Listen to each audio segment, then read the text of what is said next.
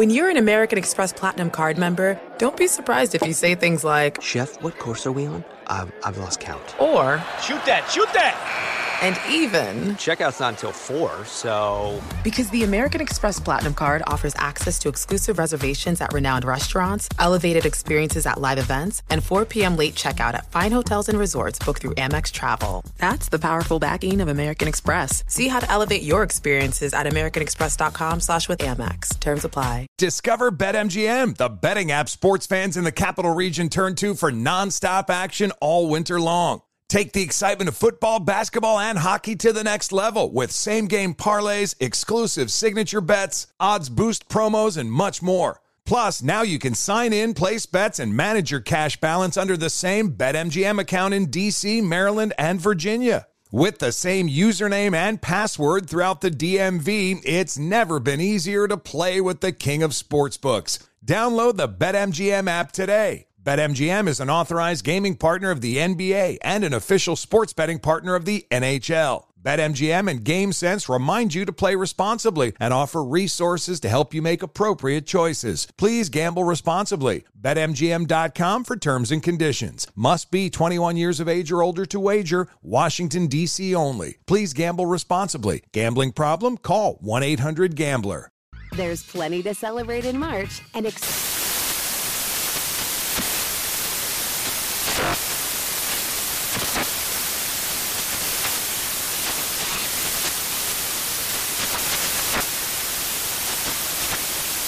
National Craft Month with the perfect pizza at home class from Craftsy. And anytime is right to listen to iHeartRadio's iHeart Country Radio. Discover more shows and movies for free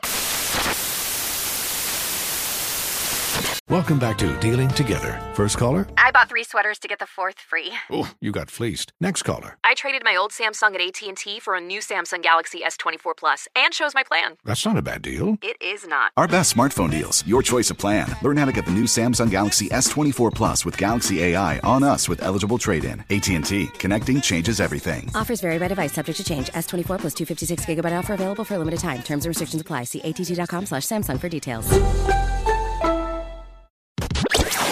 You're listening to Fox Sports Radio. Radio. Radio. Well, it's a big day. You don't need me to tell you that. And uh, by the way, I think uh, we'll just say this once and then move on. Happy New Year. Um, although I did have TJ Houshmandzadeh on a show last night. Oh yeah. And I vowed that that would be the last time we said, like, I think we're now, as of Monday morning, you can't say Happy New Year anymore. You, You- just you have to say, like, uh, hope you had a good weekend. How was your weekend? oh really? Don't you think? Like, what's the capper on on Happy New Year? How long does it go? Well, I mean, I think it depends on if you still have your Christmas tree up in the house, like oh, some yeah, of no. us. No, no, no, no, no, no, no. We have the lights have on, on. the. We have the lights on the house. Uh, No, the, no, no. The, The- tree is in the driveway. Ooh, Oh yeah. You No, might no, be. no, no, no. Because the You uh, might be. You uh, might be. You might be better. You might be better than me. the city. The city will come by and uh and, and pick that thing up. Oh, because oh, you're a real tree guy. Oh yeah, yeah. Oh. Oh, we're not folding that thing up and putting it in storage. Are you kidding me? oh, you're a real tree big guy. tree. You're I want my house to smell Oh, like yeah. tree, and I want to- sap on my hands. Oh, you're trying to you're trying to start a fire? Yes, Yeah, well, that's why. Trying to start a fire So we left. there, huh? We left town, which is why we took the tree down. I'm like, my wife was like, "Should we keep it up?" I'm like, "And leave town?" Uh, uh, no, because I'd like to come back and still have the house standing. So, uh, so no, yeah, that thing's in the driveway now. Uh, but we got a real tree at the Willard house. Wow. Yeah, man. Yeah, man. We don't Willard mess House, around. Y'all do it We do not mess around. I tell you Yeah. what, it is a big day. Very excited about it. Things are kicking off shortly. Uh, Are you really excited? Are you really I- excited? I am, but there's one. There's one disappointing part. Oh my gosh, what part is? There's one disappointing part, and uh, I don't know if you know this. I don't know if you follow this aspect of the game. Uh-huh.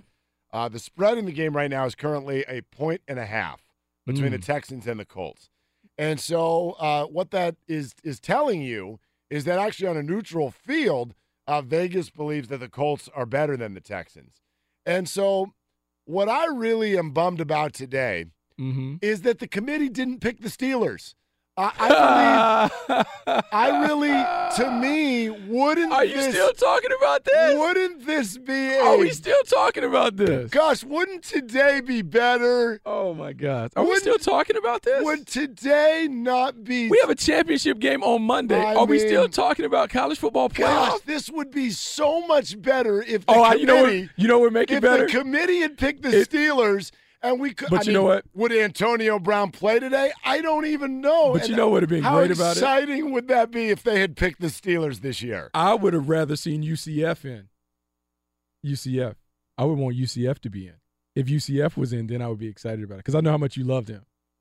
I know how much you love UCF. The, the I do Knights. love. I do love UCF. Yeah, glad, glad, They- glad I, we, I do love glad we took care of them. Uh, Glad we got them up out the out the paint. oh, stop. What? See, now I don't even want to go down this rabbit We hole got them with up you. out the paint. Okay, no, you don't get to go twenty-five and one with one. Oh, but they're eight-point- one. They're Hold on, one. hold though. on, hold on, hold on. They're one. They got Hold their on. one though. Hold on. We don't get to go 25 and 1 over 2 years. With Mhm. one 8-point loss to an SEC power without your quarterback Mm. and tell me that now we get to brush them off. Yeah, we do. We don't get to do that. Yeah, I'm do. sorry. No. I'm no. glad. I'm Nope. glad that conversation's I'm over. not letting that happen, but we can go down that rabbit hole glad later that in the show if you conversation's over with. Yeah, good. It, it is for now. We'll get back to it. Um, no, but honestly, uh, how great would today be if the committee had picked the Steelers? Oh, I'm glad the Steelers aren't in Why? because I didn't think they deserved to be in. What do you mean they didn't deserve to be They in? They didn't deserve to be Vegas tells you who the better teams are. Who do you think would be favored if Houston played Pittsburgh? Houston. I don't think so. Well, that's Houston. Well, we- I, but I don't think so. it's Houston- hypothetical anyway. Houston is barely favored against the Colts. That's because the Colts had beat them once. The Texans have beat them once. Right. It's even. Even Steven. That's why it's 1.5. it's, it's not even. Yeah. No, but you get three points for being at home. Yeah. If they were playing this on a Even neutral Steven. field, like say, I don't know, Levi Stadium or something like that, Mm. the Colts would be favored in this game. Mm. I don't know if anybody would go to it. That's a big topic because, you know, Levi Stadium apparently is just this little box in America where college football fans are not allowed to go. It's too far Uh, away. Oh, it's too far away. Mhm. You sound like Yogi Berra right now. What? It's too far away. Atlanta's not too far away for the Super Bowl. Yeah, but it's too That's far. It's going to be full. It's too far away for two fan bases that are located in the deep south. Oh, really now? Yes. Oh, really now? Yes, So Alabama you're telling and me- Clemson. You're It's telling too me far away. It would not be full if the game was at the Rose Bowl. Is that what you're telling me right now? Mm, it wouldn't be full in the Rose Bowl. Oh, it would No, it be wouldn't. No, jammed no. to the brim. No, it wouldn't. Oh, it wouldn't? No. Good, you're right. Guess why? The Why? problem is not geography. The problem is college football. No, it's not. Yes, it is. No, it's not. You're a You college football hater. It's no, not that. it's not about that. Proximity. You're talking about two fan bases in the deep south. Proximity. Wait a minute, South. Bucky. Deep it's South. a championship We're game. playing way out here. I, I don't know if Since- you. I don't know if you've done a scan and looked when? at and looked at airline prices. Since when? In terms of trying to go from Tuscaloosa, Alabama, to San Francisco, it's not an easy get to.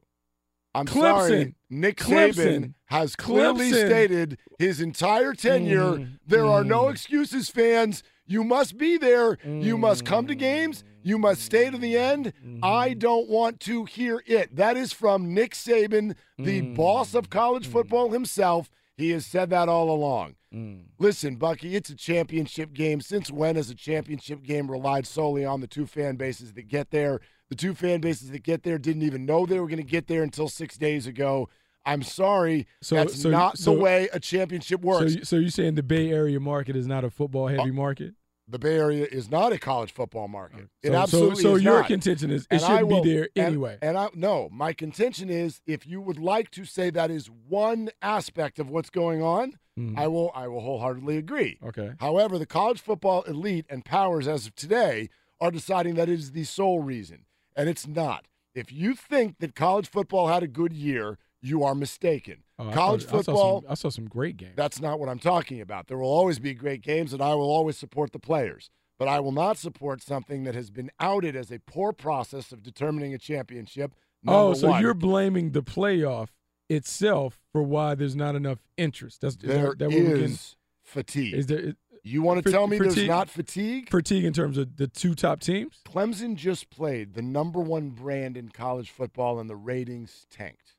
Because no one thought that Notre Dame could beat them. No, Notre Dame fans thought they could win. They're Notre Dame fans, and there are more of them than any Mm. other fan in America. Mhm. There is fatigue on college football because So A, they're over college football. it has become a lot of people, the, Mm. the general fans, yes, some of them are. This has now become a regional award that gets handed out in January. a to- regional award. Yes, whoever the best team in the southeast corner of Well, the that's, country is. that's where the best football is played. That's fine. I don't dispute that. But when the Cavaliers play the Warriors four times in a row, Mhm. people will say, Gosh, I'm tired of this, and the ratings go up. So they're Mm. not actually tired of this. Star power. There's no star power at Clemson and Alabama because Right. we don't know the players. hmm Okay. I, I, most average fans could name Saban, Dabo, and the quarterback. And Tua. That's it. That- You're right. and the quarterback. That's it. That's it. That's it. So who who am I tuning in to see on Monday night? Boy, I wish the Steelers had gotten picked to be playing today. Oh, that would have been so awesome. Really?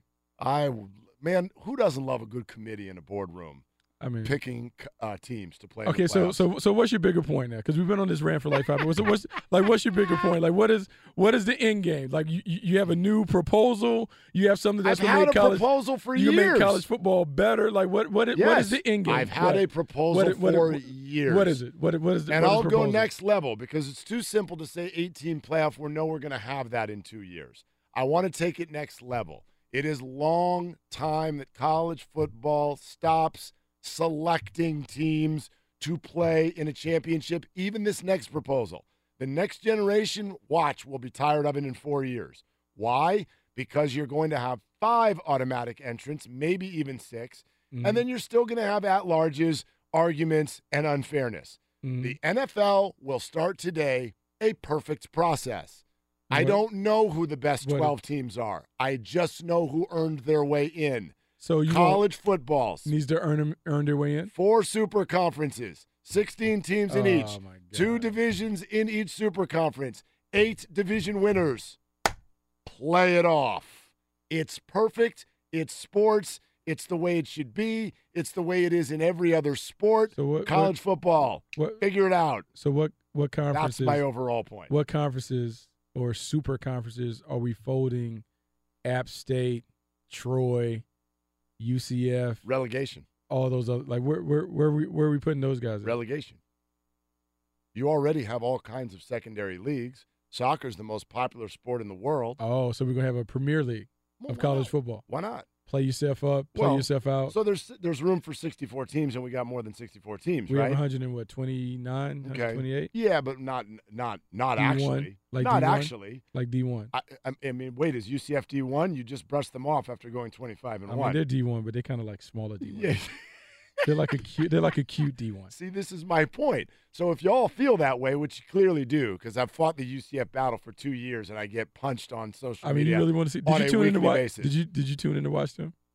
I haven't tuned in to watch any bowl game Oh. other than Clemson, Notre Dame, and Alabama. You know why? Oklahoma. Because you didn't have any interest. There was nothing that no, drew your interest. traveling and holiday. What was that on New Year's Eve? New Year's. It was New yeah, Year's it Day, right? It was New Year's Day. New Year's Day. You know what? It I was was. It was I was. I was on the road. Oh. I was on the road the whole day. Yeah, but you know, like now with all these inventions, would've- with your you know what? I you got a smart. You have a smartphone over there. You still rocking Dude, a I'm flip not. phone? I'm not gonna. I got a smartphone. oh, you have a smartphone. I got a. I got a. Yeah, you got a smartphone, That's right? an X right there, yeah, brother. you got an X. Okay, because I I'm I gonna got watch that while I'm driving a car? I'm just saying. I'm. I'm thought. I thought like you I love was UCF. driving- You love UCF so much. I thought maybe wifey. Well, you want me to break the law? I thought wifey could. wifey could drive for like a couple hours on the No, way no, to no, the no, bay. No, I don't do that to my family. Uh-huh. I, I drive. Oh, your wife can drive. I, no, she can drive. She actually drove. I drove straight here from the bay. I, I know. and she I drove got part of the time just because I, She had a- I, had a, I had a headache. Oh, it sounds like you have a lot of confidence in wifey. I'm not trying to get you in No, trouble, she's but it sounds like, oh, She's, can't she's- drive. She's amazing at everything. she's amazing at everything. Let me say that slowly and again. My wife Willard's is wife amazing at is everything. amazing at everything. I That's love right. it. I love That's it. right. I got and, it. and you know what she says? What? She doesn't want to see the play. Play some games on the field, people. Play the games on the field. I don't want anybody in a boardroom telling me who gets to play football. You play to Hey, win the game. Let's open this up to calls, actually. And Bill Plaschke is going to join us in 15 minutes, 877 99 on Fox. Come on, college football fans.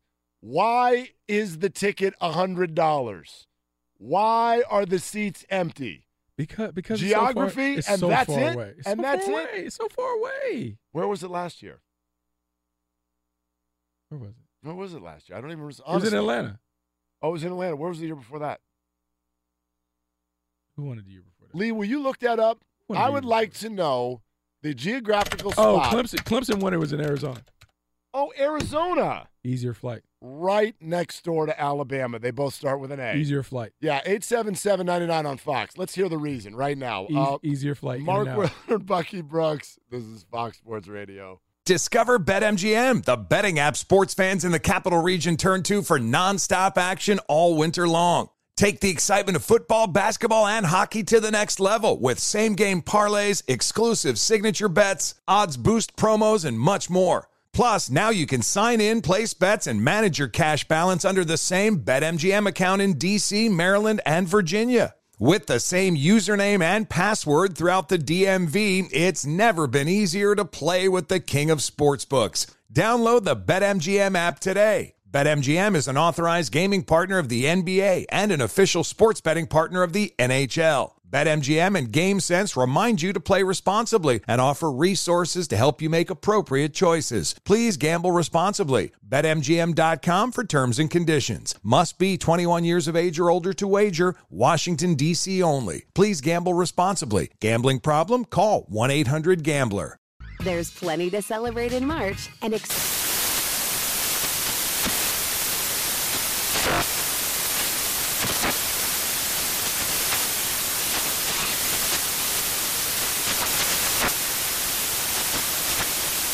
National Craft Month with the perfect pizza at home class from Craftsy. And anytime is right to listen to iHeartRadio's iHeart Country Radio. Discover more shows and movies for free.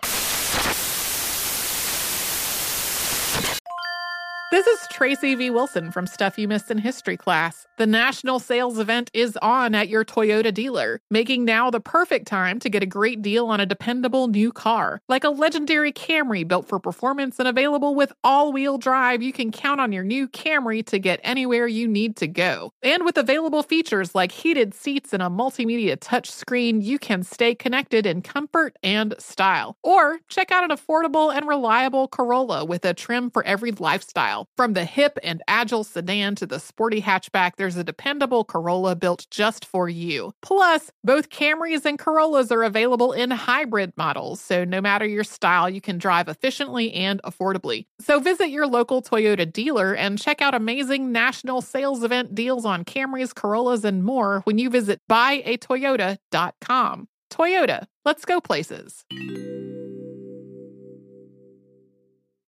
Today's episode is brought to you by the American Society of Magical Negroes, a fresh satirical comedy about a secret society of magical black people starring Justice Smith, David Alan Grier, Ann Lee Bogan, and Nicole Byer. As an official selection of Sundance 2024, the American Society of Magical Negroes has been heralded by critics as an uproariously sharp-edged satire and a must-see. Now playing only in theaters. Visit the American Society of Magical Negroes Film.com to get tickets now. From a car landing on a roof to a car landing in a pool, we've covered it. Talk to farmers. We know a thing or two because we've seen a thing or two. We are farmers. Bum, bum, bum, bum, bum, bum. Underwritten by Farmers Truck Fire Insurance Exchanges and Affiliates. Products not available in every state. Uh-oh. Hey, note to all college teams, especially if you're in the SEC.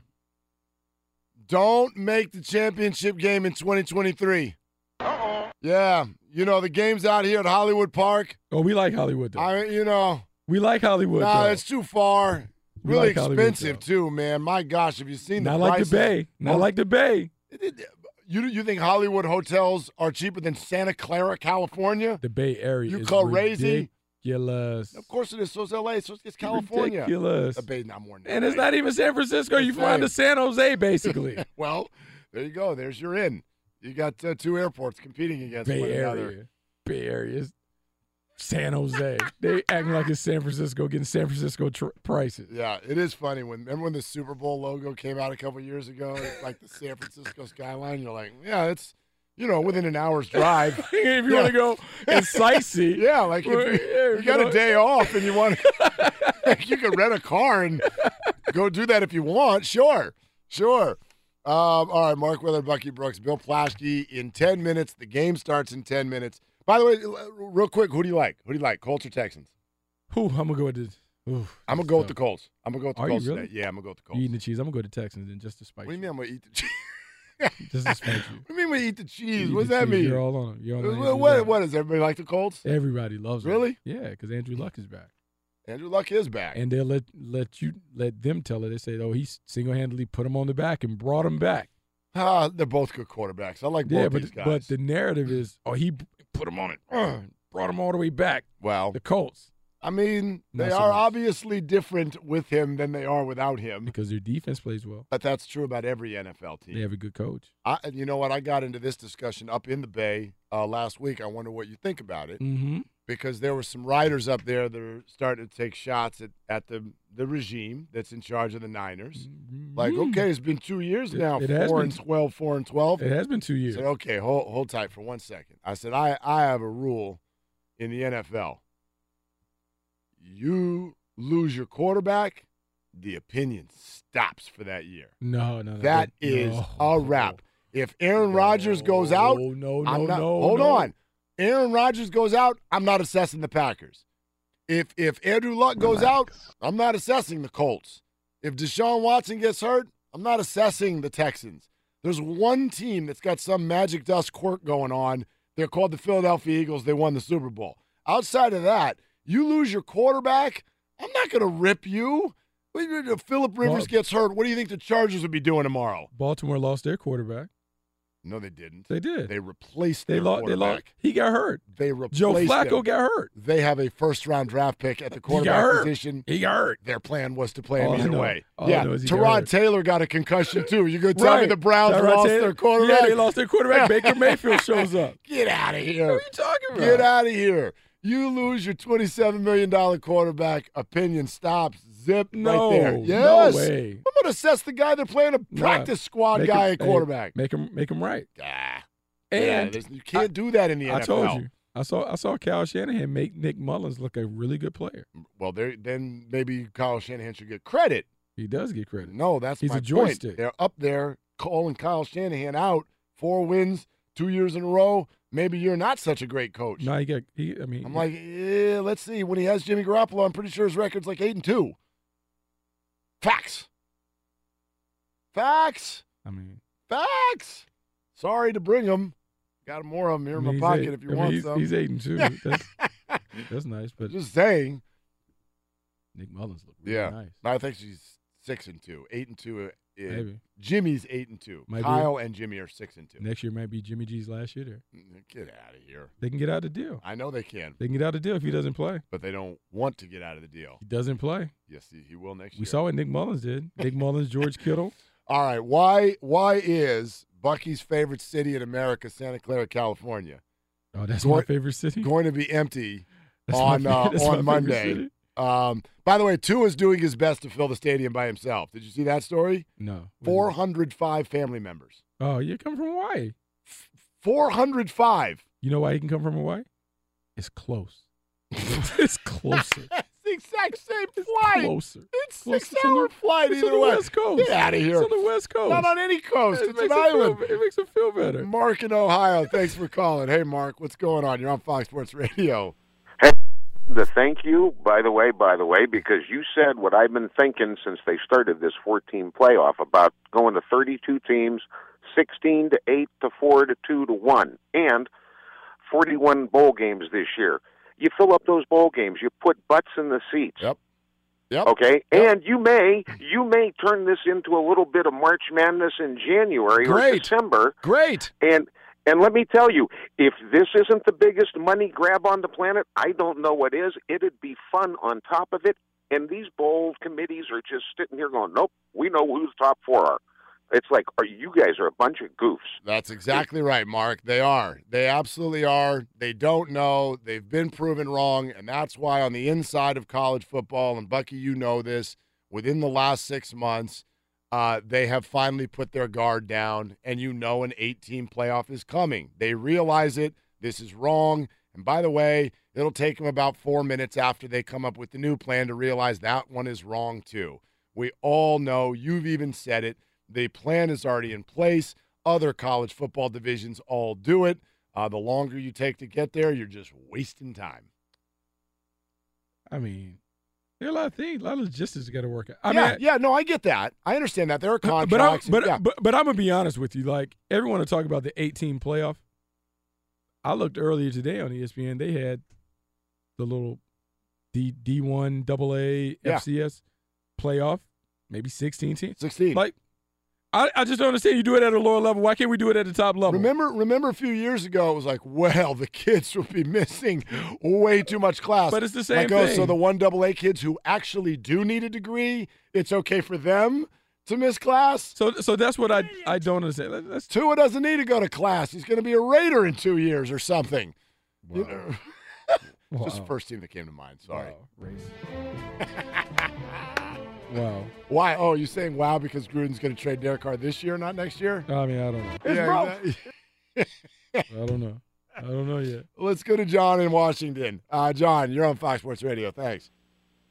Hey guys, thanks for taking the call. Yeah. Um, yeah, I'll, I'll say there's two reasons why you're not getting the butts of the seats, and, and number one, you know, teams out to California. I mean, why would I show to that game if you you've got USC, Stanford, maybe even Washington there? Butts are going to be in seats. You're going to have the fan bases there. It's going to be rocking. But in California, does anyone really care about Alabama and Clemson? I can just stay home and watch that on TV and enjoy the comfort of my home. But the other thing, in my opinion, is also it's the SEC bias. Uh, I know there's no Pac-12 representation, and there probably shouldn't be. They don't really deserve to have a team there. But there's no interest. If ESPN runs this thing, it's Alabama every year. Third time we've seen it. Well, see, John, John, and thanks. Your phone's a little tough to listen to, but I, I, I like it is a layered conversation, and that's my only point. You're, you're having. I hear a lot of Joel Klatt was one of them. I hear a lot of the college football's biggest voices say, uh, "No, no, no, no, no. There's no problem. College football. This is simple geography." That is an oversimplification, in my opinion. If you wanted to call out geography, the fact that college football is not this massive pulsating thing in the Bay Area, that's true. That 100% it's true. And in Santa Clara, far from San Francisco, Levi's is a little bit sometimes miscast, odd uh, stadium in the you know middle of industrial areas. yes, all of these things are true. But if you want to act like there's no problem here, and that's the whole, that's 100% of the pie, come on. This is a bad year for college football. Everybody on the inside finally admitted this process is flawed. You start, what was the biggest story of the year to launch the season? What were we talking about in August and September? Was that Urban Meyer deal? Domestic violence. Okay? And how did we get to the end of that? You can't play against TCU. but see you in a couple weeks, and congrats on that Rose Bowl win. Here's an ethics course for you to teach. I mean, people are done with this crap. It's it's absolutely people uh, are done with this crap. Unless maybe you are an Alabama fan and you're playing your own video game right now. The rest of the country sees this whole thing is slanted toward Nick Saban, and there, there's there's How- walls wait, up wait, for wait, all the other schools. Wait, wait, wait. What? What, what walls are up for other schools? Hold like, what, on. what are Hold you on. talking about? You're Either you're telling in me- the game or in the You're- game. you're Like, like you're- what? So you're telling me that all teams in America are afforded the same amount of losses Alabama is. I know this year they didn't, They, they, they didn't. but lose. they have in the past. Alabama has not won its own division, lost its last game, and still ended up in the college football playoff. Other teams are not afforded that luxury. Roll down is Tide. not even close. Not even the other big schools. Michigan can't do that. Michigan had the exact same scenario this year. Did, and did we- people, whoa, whoa. Did we want to? Do we want? We really want to bring Michigan in this conversation? I want to bring every Like, what- school. like, what are we talking about? Like, what are we talking See, about? No, no, no. Don't paint me into the. I'm saying Michigan should be in the playoff. I'm saying every team that plays football, puts helmets on, Mhm. should have an equal opportunity to get to the finish line. You don't think they That's have an I'm equal saying. opportunity? Not even close. Oh, Not even. You do? You don't think this is slanted toward Nick Saban? No, and, and he gets to he gets to play the Citadel on Thanksgiving. You don't think he's playing a game like an Xbox controller right now? no. I mean, I think they're better than everybody. That's the big deal. Um, I don't dispute that. They're, they're better than everybody. It's both. That's why they're there every year. They're, They're better. better- they're better They're than better, everybody. and they're given more advantages. I, how are they giving more? It's adva- like I don't people know how, they, who how live- are they giving more advantage? I don't understand how I they're giving more it. advantages. I just explained it. because because They there was a cannot win- scenario where they didn't win. They cannot win their division. They can lose were they last number game. one? They were number one the entire They're time. always they, number they one. lost their last game. They lost their right. last game, and then they're not supposed to be able to go in, even though they're the best team throughout the entire regular season. How do we know who the best team is? And by the way, sports isn't about who the best team is. Mm. Who, wh- whoever wins the Super Bowl, you're going to say that's Nick Foles, the best quarterback in America now? Yes. Stop it. All right, let's get Brian Fenley in here, and let's uh, let's get an update on everything going on as the playoffs get started. And Bill Plaschke in a minute. Hey, hey, what's going on, guys? How Yeah, we doing? Hey, not too not too bad. How about yourself? Perfect. All right, that's what I like to hear. You know, it is about that time. The Colts and Texans are kicking off in a couple minutes for the first NFL wildcard game of the weekend. Afterwards, it's the Cowboys hosting the Seahawks tonight at 8:15 Eastern. According to NFL Network's Ian Rapoport this afternoon, the Chargers will sit out tight end Hunter Henry for their playoff game tomorrow against the Ravens. Henry's recovery from an ACL tear is moving along smoothly, but the team just wants to play it on the safe side.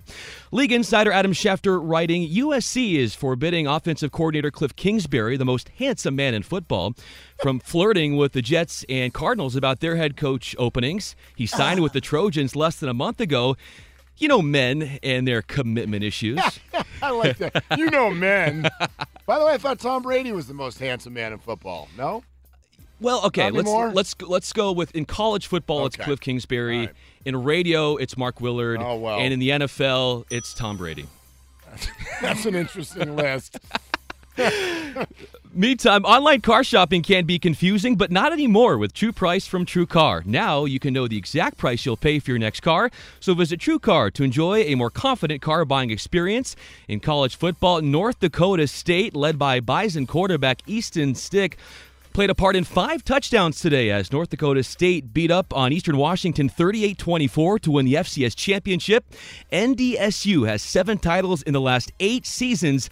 Not even Bama From can say Fox that. Sports Studios in Los Angeles. Pardon me on that. We'll be back to Bucky and Mark in 10 seconds, but first, a word from farmers, and this is what I wanted to collect, a hit. From a dog accidentally flooding a living room to a dog taking a joyride, we've covered it. Talk to farmers. We know a thing or two because we've seen a thing or two. We are farmers. Bum, bum, bum, bum, bum, bum.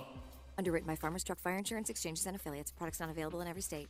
Little sugar happy on this side of things. It's all Back to. Bucky and Mark. No, you're excited because the actual football playoffs Yes. are about to start, so we're all excited. Um, we're live in the Geico Fox Sports Radio studios. Easy to save 15% or more on car insurance with Geico. Go to geico.com or call 800 947 Auto. The only hard part, figuring out which way is easier. We'll get back to your calls in just a sec. Uh, if you're on hold, stay right there. Um, Bill Plaschke, LA Times, few things to get to. In fact, this Kingsbury thing is a good thing to talk to. What do you think about that? Take a gig, hasn't even started yet, maybe take another gig? Look, he had an opportunity. If he wanted to be an NFL coach, Mm-hmm. he didn't have to sign on to go to USC. He had all the options available to him. You want to go to the league, go to the league. But once you sign on at SC, it's not fair to the kids to be like, oh, I'm here for three days, 30 days. I'm your offensive coordinator. Oh, I'm gone. No. Well, okay, let me play devil's advocate for one second.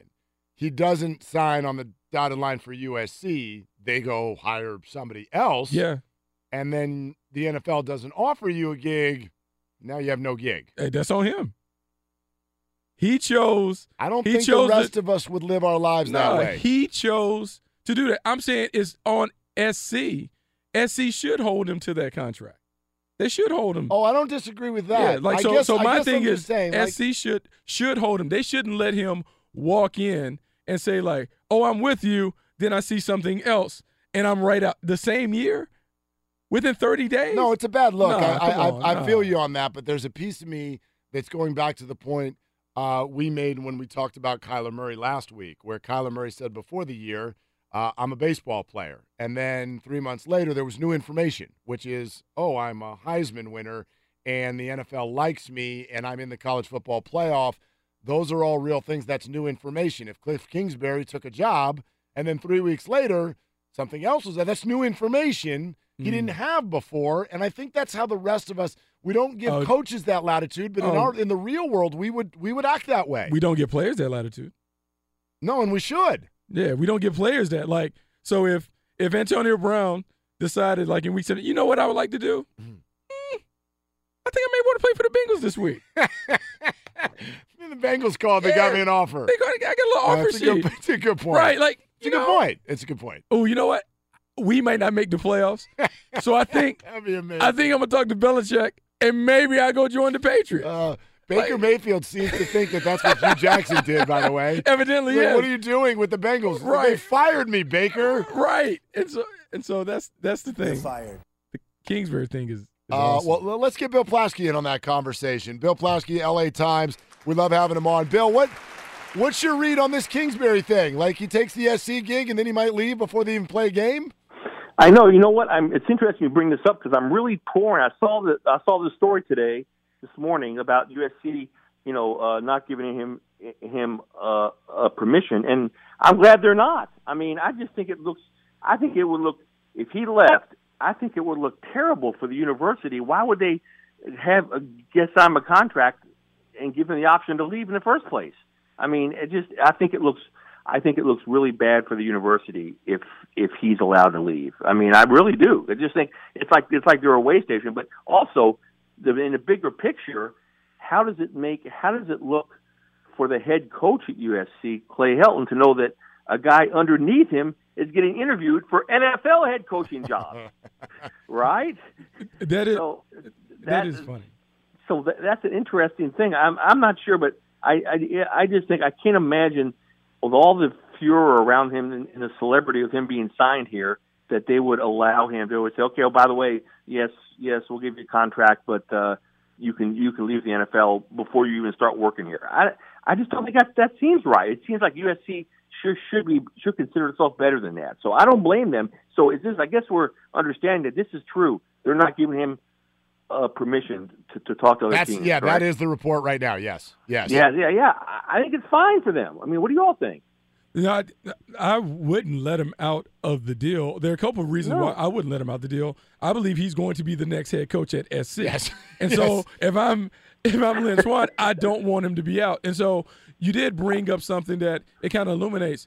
Man, what kind of pressure is on Clay Helton? Oh my goodness! Your offensive coordinator is being courted by NFL teams, and they stumble Well, out the by gate. the way, don't you guys think though that that was already the case? I mean, I made the point last week that uh, USC sees itself as one of the biggest brands in college football. Well, there's no school in the SEC that would have brought Clay Helton back this year.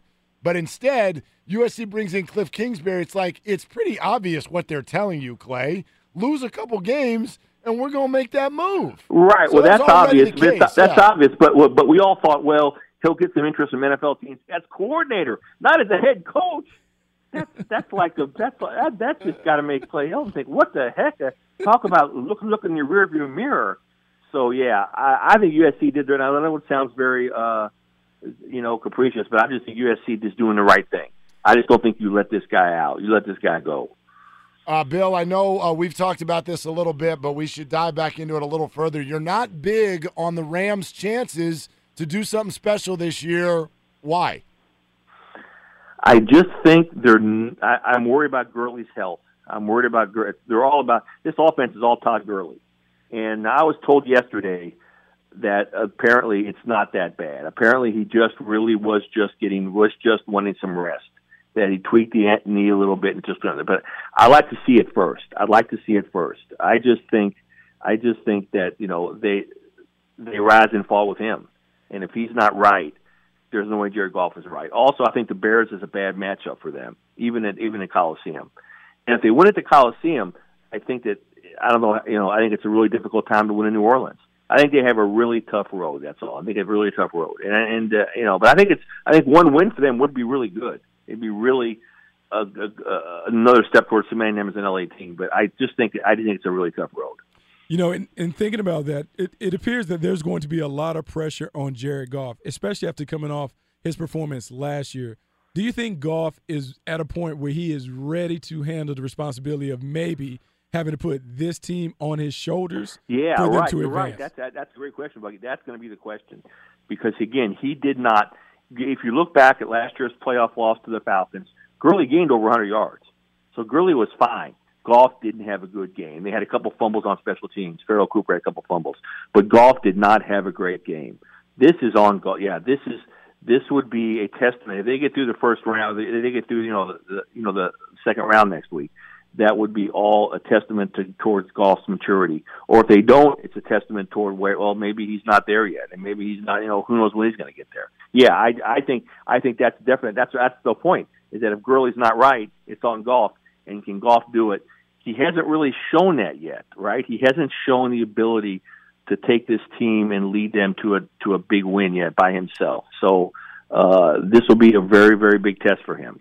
Bill Plaschke, L.A. Times. By uh, Bill, real quick, uh, did you see Bill Walton is suggesting maybe Barack Obama for UCLA? Uh, your, your thoughts, but no, who do they end up with?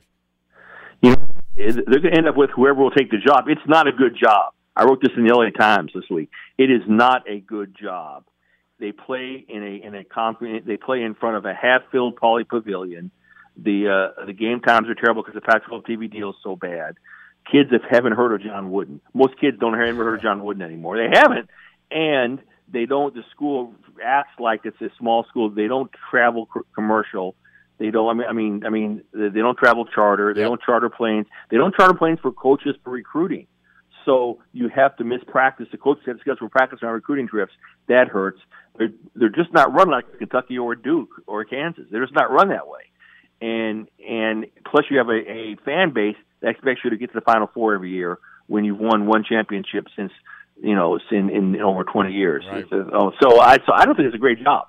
I think they end up you know with someone maybe a smaller school guy who can come in. I mean maybe a Nevada, maybe an Eric Musselman Maybe that would be good. Maybe Mick Cronin from Cincinnati or somebody, some up and coming guy. That's that's to be their best bet. I think they ought to go out and try to get Billy Donovan. I think that that would be a great Huh, move. yeah. I, I think, and if, if but OKC's playing too well.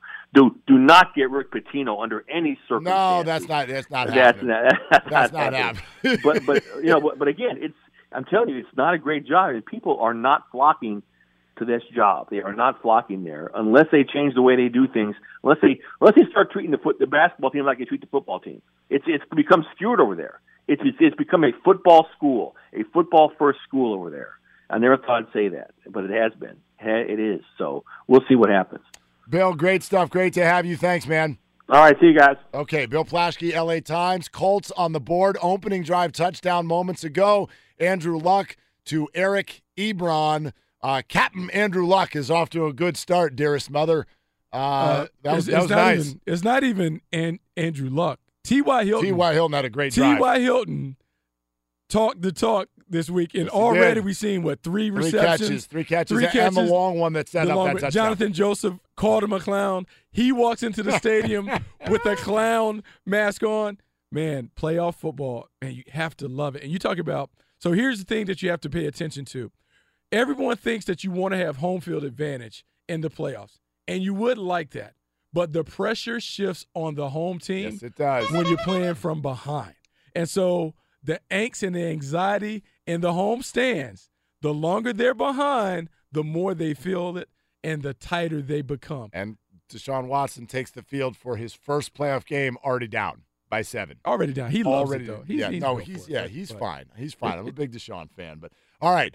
Um, we'll get back to your calls. 877-99 on Fox. Why do you think Levi Stadium seems uh, to be uh, on its way to being maybe partially empty uh, for this game on Monday? Plus, uh, still ahead, Bucky's got some insight on the Steelers, and it's good.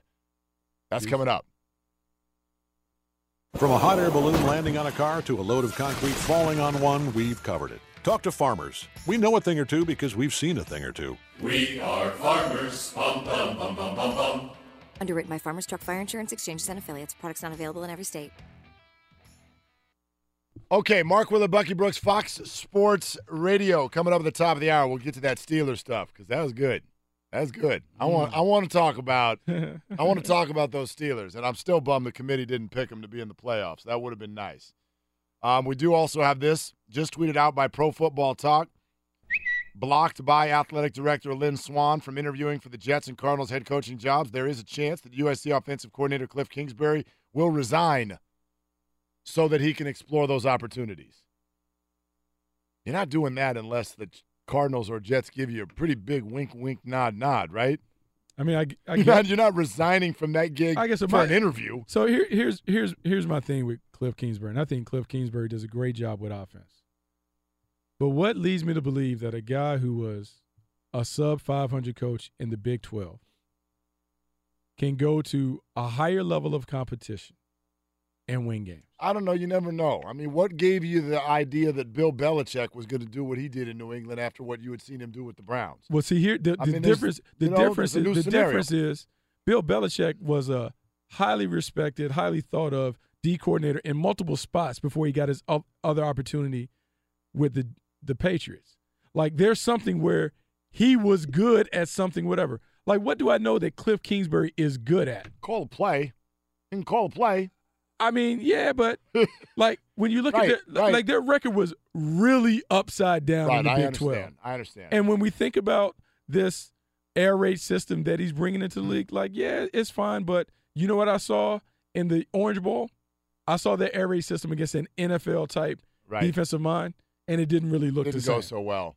Didn't go so well. Uh, Neiman in, in Montana, real quick on this idea about the college football playoff game in the Bay Area. Neiman, go ahead. You got about 30 seconds, bud.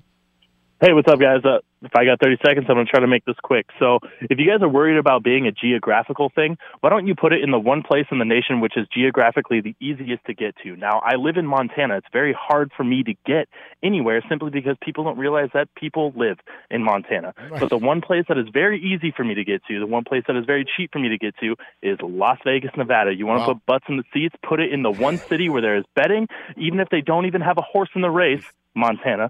Uh, if they don't have a horse in the race, they can get to the game, they can bet, and they can be like, you know Yep. what, I'm going to go check out the game. Yeah, I Neiman, feel I like that tell you the- what, I think it's a really good idea. And by the way, someone brought this up to me this week. They're like, baseball, they know, you know, Omaha, we're going to Omaha. What if football was doing like a, we're going to Vegas? We made it. It's the same place every year. Everyone, everyone knows you can build your your trip around it. Yeah, more on that coming up.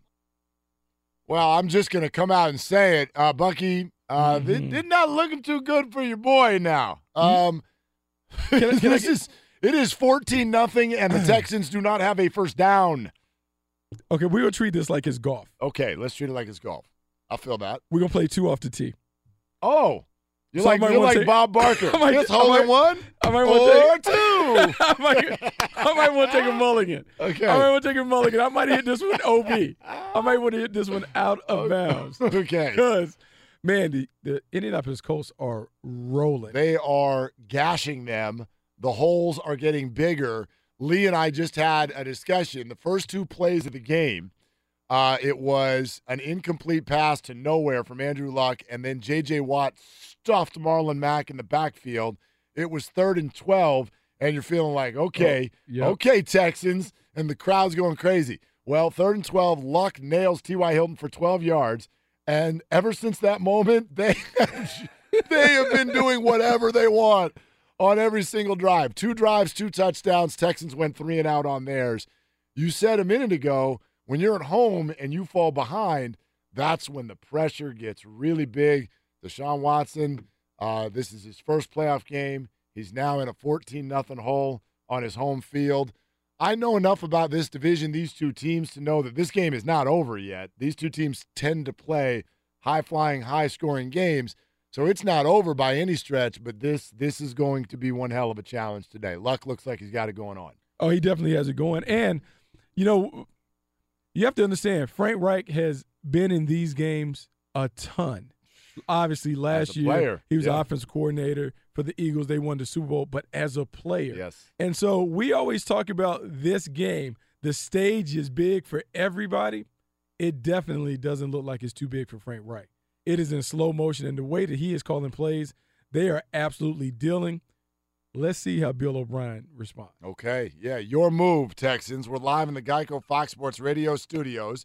15 minutes could save you 15% or more on car insurance. Geico.com for a free rate quote. Bears host the Eagles tomorrow. Matt Spiegel, uh, our buddy AM 670, the score in Chicago, will join us in about 30 minutes. All right, Bucky. What do you know about the Pittsburgh Steelers right now? what do you know, my friend? What don't we know? Ah. Well, this is what we know about the Pittsburgh Steelers. Mike Tomlin has to take control of the locker room again. Like it is situation critical. This year has let you know that there's something that is broken in Pittsburgh.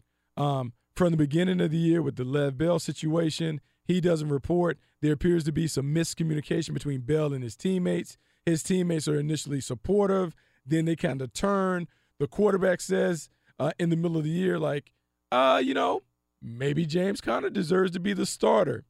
That's not necessarily the kind of language that you want to hear for a guy that's been all pro running Your back star. behind you. Yes. Your star has kind of helped you a little bit. Then you start to hear the conversation about, oh, we don't have a number one receiver. We got a, a bunch of guys that can be number ones. We don't have a number one. Oh, that's news to AB's ears, who has been a guy who's had 100 catches, six straight seasons, over 1,200 yards, six straight years. What you're having now is a quarterback, and I'm not laying this all on Ben Roethlisberger, but the quarterback and the number one receiver aren't getting along right now. The quarterback, through back channels, had a XPR guy say, "Hmm, Ben Roethlisberger made AB. AB's like, what? What are you talking? You remember Oh, when? The, ben, oh, I remember it. You're You- telling you- me Ben had that I'm said not saying he had it said. Okay. but it came from someone who was tight. with Ben, Right. a former Those PR things, person. former PR, Yeah. those things just don't materialize out the air. okay, So okay. now you have AB, That was when, for people who don't know what you're talking about, that was when Antonio Brown Took responded on and responded on Twitter and said, "Oh, if you feel that way, trade me and let's find out." Yep. So That's when this started, and that was like week what? I don't know, two- four, three, so yeah, early like in the year. Yes. So this has been bubbling for a while. So you have that where the XPR guy says that Ben Roethlisberger made AB. We'll say that it maybe didn't come directly from Ben, but that's what the PR guy said. So now you have in meetings where Ben Roethlisberger is calling out AB on routes and stuff, and there are reports that maybe he said, "I don't have to throw you the ball. I throw the ball wherever I want to throw the ball." Then they go out to practice and they have a walkthrough, and AB blows a route, runs the wrong route. Ben Roethlisberger may have uttered, "Get him out." Whoa. Do you think Joe Montana's uttering that to Jerry Rice? Well, that's what's bizarre about the story that you're telling me, which I believe.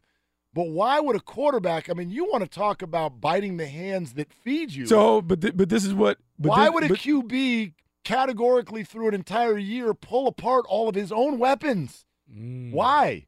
Because it's, it's about me. But to what end? It's me. I'm but the that's franchise. not. But that's not going to help you. Look But I'm the that way. franchise. You missed the playoffs. Yeah, I'm the franchise. and you missed and the it's playoffs right now. Now it's that. But in the moment, oh, I got this. Because also remember, Todd Haley got up out the paint. Todd Haley was the one guy who held Ben Roethlisberger accountable. Think about the friction that they always had. Yep. Yep. Yep. Oh, man, that offense had been pretty successful. Why all of a sudden is Todd Haley up out? That doesn't make sense. They had a pretty good run. Hmm. Ben Roethlisberger had his best years up under him. So now there are some who believe in the building he has his buddy calling plays. Why do we think the Pittsburgh Steelers offense was so skewed heavily towards the pass? Like, just think. Like, just follow the bird crumbs. It'll take you. They were throwing almost 70% of their passes. No more pass attempts, more pass attempts than anybody in the league. Look, it's not the quarterback's fault, but he's just as responsible as 84 and 26 for this team's demise. Here's what I notice: two things. A, Le'Veon Bell and Antonio Brown are probably watching the playoffs together right now with cigars. Mm. Yeah. Okay, that's observation number one. Observation number two is the timeline of this Antonio Brown story just within the last week. Because day one went like this Antonio Brown is going to request a trade. And everybody reacted, well, pfft, that's not happening. The Steelers are not trading Antonio Brown. We have run the numbers. We've looked at the cap and the contract, and I mean, it's impossible. And then Mike Tomlin had a press conference.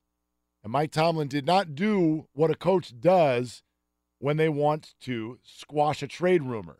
He did not say, We are not trading Antonio Brown. Antonio Brown is part of this future here. What he said was, I'm not commenting on any trade speculation about Antonio Brown. And then went on to show how furious he clearly is about the situation. I hear quotes from teammates who clearly felt like Brown uh, left their brothers high and dry at the biggest moment of the season.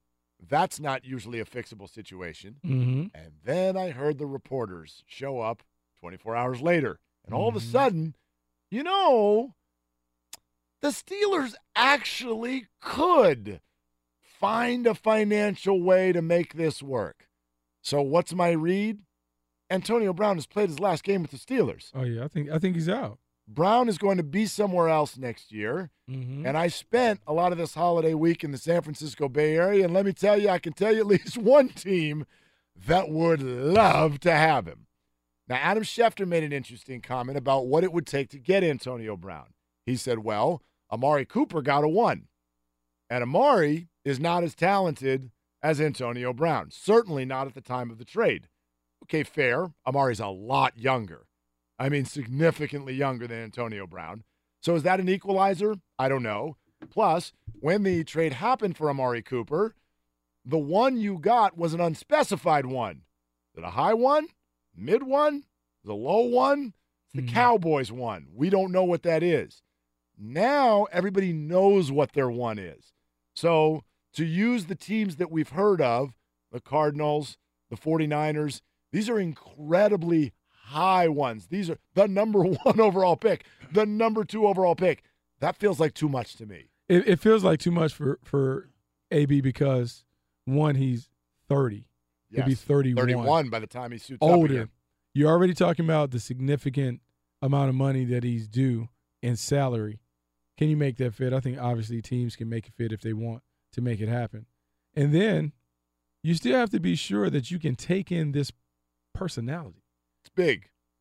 Head coach, general manager, you have to be able to control the monster because he's not changing. He can put on a, a face or two for a couple weeks, but he's going to be who he is. And so when you're considering what he brings on the field and the talent is immense, is it is it worth potentially damaging what you have in your locker room from a culture standpoint? That is the big thing that these teams have to consider when you think about bringing him in. Okay, but let's look at this contract. Right now, it has a total of three years left on it. It's actually signing up for Antonio for a pretty short stint. I need three years, and here's what I know in year one you'll be better behaved than you were before, and you will be highly motivated. Think about the tweet that you just brought up trade me and let's find out. Year one, somewhere else, Antonio Brown is going to want to show he was not a concoction of Ben Roethlisberger. So he's going to be a good soldier. I think taking on Antonio Brown for a three year stint, especially at age 30, 31, is incredibly smart. Mm. I think you're going to get high production for the maybe the last three good years of his career. You have to know. You have to know what you're doing. Like, it is the time you will get a very motivated. Yes. Antonio Brown, and you may get an Antonio Brown that give you that Randy Moss type.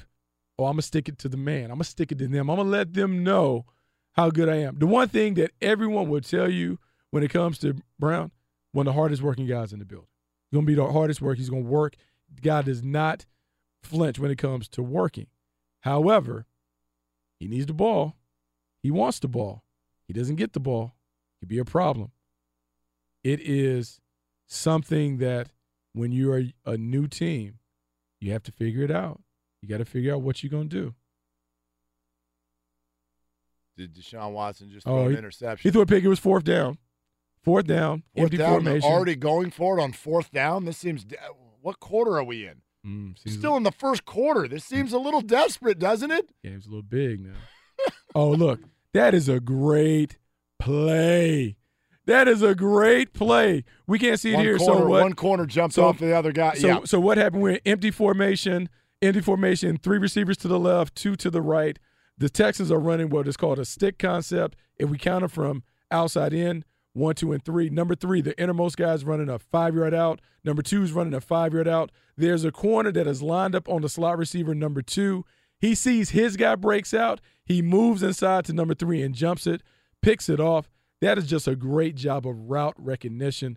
The Indianapolis Colts are all on there. And they are already in Texans territory with a first down at the 40 yard line, leading 14 to nothing as the final seconds of the first quarter tick off. So we will keep you completely up to date on that. If you are having a travel day or out and about still with the family here on a Saturday, keep you up to date on that. And a story just broke about the Steelers that may have an effect on what we were just talking about. We'll get to that coming up next with Bucky Brooks, Mark Willard. It's Fox Sports Radio. From a car landing on a roof to a car landing in a pool, we've covered it. Talk to farmers. We know a thing or two because we've seen a thing or two. We are farmers. Bum, bum, bum, bum, bum, bum. Underwritten by Farmers Truck Fire Insurance Exchanges and Affiliates. Products not available in every state. All right, Mark Willard, Bucky Brooks, Fox Sports Radio. Matt Spiegel in 10 minutes. Help us get ready for the Bears and the Eagles tomorrow in Chicago. Big play in Houston. Colts already up 14 nothing in the red zone. J.J. Watt bats a pass that was going to be completed, by the way. It gets intercepted. Houston stops the Colts drive and now maybe has an opportunity at least a little bit of a momentum switch. They gotta, they have to score. The longer that it stays like this, the more the pressure builds on the young quarterback. The thing that you typically would like to rely on at this moment, you want to be able to run the ball. You want to run the ball and take some of the pressure off Deshaun Watson to have to make plays. Um, they don't want to get into a situation where Deshaun Watson is having to throw the ball 40 times. Uh, they have been winning when they were on that nine game streak. Deshaun Watson was throwing right around 24 to 26 passes. That was kind of the sweet spot. Right now, we're seeing a game that is kind of trending where he is going to have to throw it more. Bill O'Brien has to get control of this game. They got to run the ball so they can control the tempo of the game and kind of settle everybody down. He, this uh, is a huge drop. Yeah, he uh, already has 10 pass attempts uh, just at the start of the second quarter. So your uh, your pacing is absolutely correct uh, that right now it's trending toward, and you'd figure in the second half, maybe even more than in the first half, mm-hmm. it's trending toward 40 passes right now. I don't know if they're going to have the luxury to keep it down to 25. We'll see what they do on this drive. Uh, they do take over, but at their own 15, so they have a long way to go. Colts continue to lead 14 to nothing over Houston as the NFL playoffs do get started, and we have it covered wall to wall here on Fox Sports Radio. Okay, the headline I just saw was the Pittsburgh Steelers are expected to restructure Ben Roethlisberger's deal. Mm-hmm. Now, gee, I wonder why they would want to do that. You Got oh. any ideas? Huh. Hmm. Hmm. Think maybe to absorb some of the cap stuff? The Steelers yeah. are trading Antonio Brown. Oh, he's gone. He is absolutely going to get traded. The fact that this story not only is out, it comes out today, and everything you just detailed like if you're going to trade Antonio Brown and you need cap relief, who are you going to go talk to? Quarterback. But not the, only the guy who seems motivated to get Antonio Brown off of the team. And and not only that, like I think it, it is look, this is a standoff between hey, is it number seven or eighty four? The Steelers are picking number seven as well. You have to. You have so, to. look, I thought just a year ago Ben Roethlisberger wanted to retire. What? Yeah, that's a good point. What happened? Oh, huh. That's funny. I thought he's worried about his health and he didn't want to be a a melon head or anything. oh, but, but I do I do remember that. But yes. now he wants to keep playing. Huh. Interesting. Yeah. It is interesting, isn't huh, it? Isn't it? Like, it's very I interesting. Mean, oh, I don't care about the money, take care of stuff, all all those things. But now, oh, contract. I, oh, I don't know. I, I don't know if I can come back. Like, dude, I'm. T- Discover BetMGM, the betting app sports fans in the capital region turn to for nonstop action all winter long. Take the excitement of football, basketball, and hockey to the next level with same game parlays, exclusive signature bets, odds boost promos, and much more. Plus, now you can sign in, place bets, and manage your cash balance under the same BetMGM account in DC, Maryland, and Virginia. With the same username and password throughout the DMV, it's never been easier to play with the king of sportsbooks. Download the BetMGM app today. BetMGM is an authorized gaming partner of the NBA and an official sports betting partner of the NHL. BetMGM and GameSense remind you to play responsibly and offer resources to help you make appropriate choices. Please gamble responsibly. BetMGM.com for terms and conditions. Must be 21 years of age or older to wager. Washington, D.C. only. Please gamble responsibly. Gambling problem? Call 1 800 Gambler. There's plenty to celebrate in March and ex-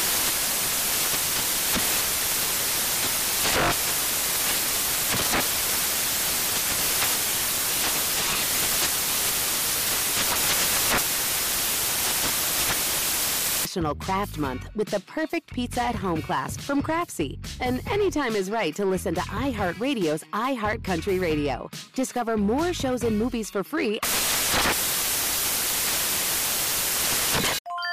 This is Tracy V. Wilson from Stuff You Missed in History class. The national sales event is on at your Toyota dealer, making now the perfect time to get a great deal on a dependable new car. Like a legendary Camry built for performance and available with all wheel drive, you can count on your new Camry to get anywhere you need to go. And with available features like heated seats and a multimedia touchscreen, you can stay connected in comfort and style. Or check out an affordable and reliable Corolla with a trim for every lifestyle. From the hip and agile sedan to the sporty hatchback, there's a dependable Corolla built just for you. Plus, both Camrys and Corollas are available in hybrid models, so no matter your style, you can drive efficiently and affordably. So visit your local Toyota dealer and check out amazing national sales event deals on Camrys, Corollas, and more when you visit buyatoyota.com. Toyota, let's go places. Today's episode is brought to you by the American Society of Magical Negroes, a fresh satirical comedy about a secret society of magical black people starring Justice Smith, David Alan Grier, Ann Lee Bogan, and Nicole Byer. As an official selection of Sundance 2024, the American Society of Magical Negroes has been heralded by critics as an uproariously sharp edged satire and a must see. Now playing only in theaters. Visit the American Society of Magical Negroes Film.com to get tickets now telling you, man, this dude. Look, I, I get it. I understand it, but no, I. It, it it's fascinating to me because you've always, ever since you and I have discussed stuff, like I've always heard you talk about uh, Ben Roethlisberger, and not in a bad way. Like he is a great quarterback, but uh, he's, he's a lot. A lot. I mean, what word's the right one? Diva, drama queen. What, drama what, queen. Yeah, drama dra- I mean, there's a lot of that, and if the Steelers are now, if what they've just done over the last 12 calendar months is select Ben Roethlisberger over not just Antonio Brown, Le Bell, Antonio Brown and Le'Veon Bell, both younger players. Mm-hmm. I understand that a quarterback is a quarterback, and he's a Hall of Fame quarterback. So I don't know. What do you do? I get that. Antonio Brown, what is Antonio Brown if you have a bad quarterback? Well, it, doesn't matter. Mm-hmm. So I understand that. But if that's what they've done, then you do stand uh, to open yourself up to the possibility that two years from now you got nothing. Oh, you're gonna have nothing. Nothing. Nothing. So, so I think this is has to, has to be part of a bigger rebuild, and I also think um, with Roethlisberger because Roethlisberger's deal is up at the end of next year. The 2020 quarterback class is supposed to be outstanding. Supposed to be a good one. Trade away Antonio Brown, get more capital, and you think about this is, you know what we're gonna do? We're gonna do a complete rebuild. Oh. Complete rebuild. Oh. But the Pittsburgh Steelers typically draft better than they know they did. They're great franchise. That's kind of why I react that way. Like to a Steeler fan, I mean, three weeks ago you're like, all right, hosting but, a but you know, but, but like, but like, even even with that, what have they won in the in the the, the killer B era with Bell, Brown, Roethlisberger? They ain't gone to a Super Bowl with no, no, no, no, no. They have not been able They, to they get by Tom Brady. They haven't done it. They haven't. They haven't done anything. And in fact, I believe this is a complete reset. When the Steelers go to the Super Bowl, it is because their defense ranks as one of the top two in the league. It's true. They're able to run the ball when they want to run it, and the quarterback makes timely plays. The shift that they've made in the last five years, they became more offensive centric as opposed to what they've always been, which is a defensive heavy squad. This is interesting. I think what you're actually saying is while the Steelers get a lot of discussion, they get a lot of talk because they're dramatic. They're a Mhm. soap opera. Mhm. They even admitted that. Jesse Mhm. James called them the, uh, the Kardashians. Kardashians. And they are fantasy football gold. Love it. People love it. Fantasy football players, Steelers, baby. Are you kidding me? Two 1,300 yard receivers? Let me get that. And a quarterback and a defense that lets the other team score 30? Yeah. Let's play. So you're saying they get all this talk, talk, talk, talk, talk, talk, talk, but they're falling a little bit short on the substance side. And I get that. I see that. I just think that that's a really tough pill for fans to swallow who are looking at a team that certainly appeared to be on its way to winning a division, maybe even getting a top two seed as as, as short as three weeks ago. Now we're using the word rebuild. Mm-hmm. That's a, that's a lot to wrap your head around. Yeah, I mean, I think I think they have to do it. I think they can still rebuild and win. But when you look at teams that have been able to do it, Seattle Seahawks did it. Seattle Seahawks did. They got all those guys up out. All those guys on defense, all the guys that talked a lot, that uh, seemed that they were growing tired of Pete Carroll's message. Pete Carroll said, I'm going to take my team back. I'm going to take my team back. We're going to go back to the way it was done when we became the dominant power. And what he did was he got all the old guys out, had the young players playing. They went back to the message about always competing. They ran the football despite having a franchise Yep. quarterback Yep. and Russell Wilson. And lo and behold, they're back in the playoffs. And next year they could be even better because now they've done the reset. Those guys get experience. Mike Tomlin can do that, and the Pittsburgh Steelers absolutely can still win a ton of games. Mm. It'll be different though. It has to be different, and the quarterback has to be willing to cooperate. You know what the Seahawks don't have though?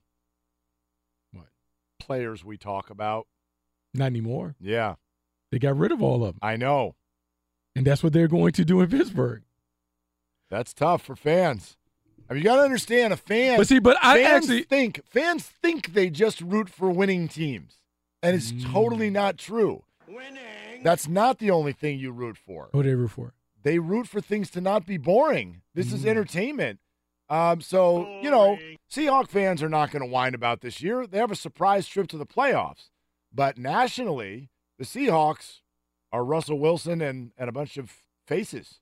So, in using that example, man, you think Ben Roethlisberger would love to be the face of the franchise? Because then it becomes all about him. Right. We're getting Bell out. We're getting Brown out. Well, then Who, who's it the star? immediately is. It's me, number Well, seven. We like Juju though. Yeah, we like Juju, but like Juju, Juju. won't. He won't like take light from Ben Roethlisberger. Right, that's true. So then you can you can sell Ben on, hey, we're gonna we're gonna tweak it. This is what we're gonna do. We're gonna be a, we can get the defense right. We're gonna be able to run the ball. You're still gonna shine, but we're gonna win more games. All right, that Texans drive that you said had to lead to a score. Uh, Yeah, no. three and out. Yeah, no. Uh, three and out. Colts have the ball again, just shy of midfield. However, it is third down. Third down and short. Coming up with the Colts, they still trail 14 to nothing. We'll look ahead at Eagles and Bears here coming up in a minute with Matt Spiegel, AM 670, the score in Chicago. Brian Fenley right now as we take a look at everything that's going on out and about. Brian. Hey, hey, thank you, Mark. The Colts are moving their offense against the Texans in- in today's first NFL wildcard game. No score, 10.35 to go. Andrew Luck throws right side, caught by Eric Ebron. Touchdown! Touchdown! Eric Ebron, six yards away, and Eric Ebron has his 14th receiving score of the season, and the Colts draw first blood. It's six to nothing. Colts Radio Network, Indy leading Houston 14 0 in the second quarter. Both Andrew Luck and Deshaun Watson have thrown interceptions, but Indianapolis has picked up 12 first downs, Houston only two. That Colts defense is suffocating. Now, I am no love doctor, but Cliff Kingsbury and USC might be in store for a bad breakup. This, according to Pro Football Talk. Trojans offensive coordinator Kingsbury might resign if USC will not let him pursue NFL opportunities. This comes after league insider Adam Schefter reported earlier today USC blocked Kingsbury from talking to the Cardinals and Jets, who showed interest in him for their head coach openings. Kingsbury signed with the Trojans less than a month ago, and don't act like this is the first time you've heard of a man have commitment issues. Like Kingsbury, you need to make good choices, and with TrueCar, you've got a star on your roster. So when you're ready to sell or trade in your car, check out TrueCar. True cash offer not available in all areas. Meantime, NFL Network's Ian Rapoport revealing the Chargers will sit out tight end Hunter Henry for tomorrow's playoff game against the Ravens. He's recovering nicely from an ACL tear, but the team wants to play it safe. Meantime, we will be back with Bucky and Mark, but first, a check in with farmers. From a dog accidentally flooding a living room to a dog taking a joyride, we've covered it. Talk to farmers. We know a thing or two because we've seen a thing or two. We are farmers. Bum, bum, bum, bum, bum, bum. Underwritten by Farmers Truck Fire Insurance Exchanges and Affiliates. Products not available in every state. Back to the guys and Mark and Bucky. All right, Brian, thank you very much. We're live in the Geico Fox Sports Radio studios.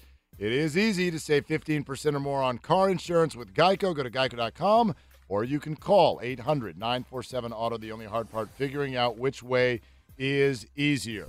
My good buddy Matt Spiegel, AM 670, the score in Chicago, joins us now live, getting ready for Bears Eagles. And Matt, uh, especially since I know you're such a musician, I want to know what people in Chicago are singing these days because the Bears still suck. The Bears still say you can't. They can't sing that this year because the Bears don't suck anymore.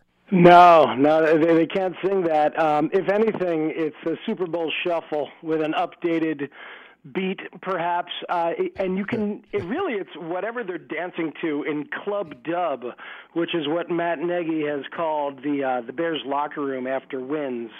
Club Dub. Once they get a W, they make sure to celebrate and go a little nuts in the Yes. Bears locker room after every win. It's pretty fun. You know, and thinking about it being fun, how much fun are the Bears fans going to have hoping Mitchell Trubisky can come through for them? How much pressure is on the young quarterback to come through for the Bears tomorrow? A lot, uh, a lot. Except Bucky, they have really dialed things back and simplified things. Uh, a friend of mine put it this way: that Matt Nagy has moved from development mode with Mitchell Trubisky to championship mode with Mitchell Trubisky, and it's like. It, it, all of a sudden, he realizes, okay, I've got this defense. Um, I do have the ability to have a run game if I just lean on that a little bit more. I, I don't have to worry about what Trubisky's going to be in a couple of years. I can just get the most out of what I have now. So they've simplified things. It's a much more efficient offense. They're asking less of Mitch, and he has responded really, really well. And you know, it reminds me of what Russell Wilson looked like in uh, his first couple years as he had the Legion of Boom uh, on on on his defensive side. Or I think Tom Brady won what three Super Bowls as a game manager essentially before Bill Belichick opened it wide open. And uh, you know, who knows what Mitch Trubisky can be eventually? But in terms of what he is now, they're asking less of him, and that's a very smart bit of coaching from Matt Nagy. I want to go back to Club Dub and first off express disappointment that the Warriors didn't think of that four years ago. But, um, but, but you know, we hear all the time Nagy, Sean McVay, and even Kyle Shanahan, who's had the uh, you know the injury luck with Garoppolo. Those are the three guys I always hear that are like these young upstart play callers in the NFC. But what you just pointed out was kind of maybe the way Nagy mixes with the guys in an emotional sense. How much does that have to do with his success this year with the Bears? It's massive, Mark. He has completely changed the culture of this entire franchise. And in football, more than any other sport, a head coach can do it. And he has come in. Uh, he's a fan of what Pete Carroll had done in Seattle. He talked a bunch with Joe Maddon about what Joe Maddon has done historically with Tampa and with the Cubs. Remember, the Cubs have a celebration room in their in their uh, locker room in their clubhouse where they celebrate every win like they're just going absolutely crazy, and then they process it and they move on. Club Dub is a direct response to that. And I don't know whether it's just a better fit with millennials or the kind of kids that, that he's coaching, but really what it is is just Nagy's enjoys what he does. And this entire franchise is having so much damn fun.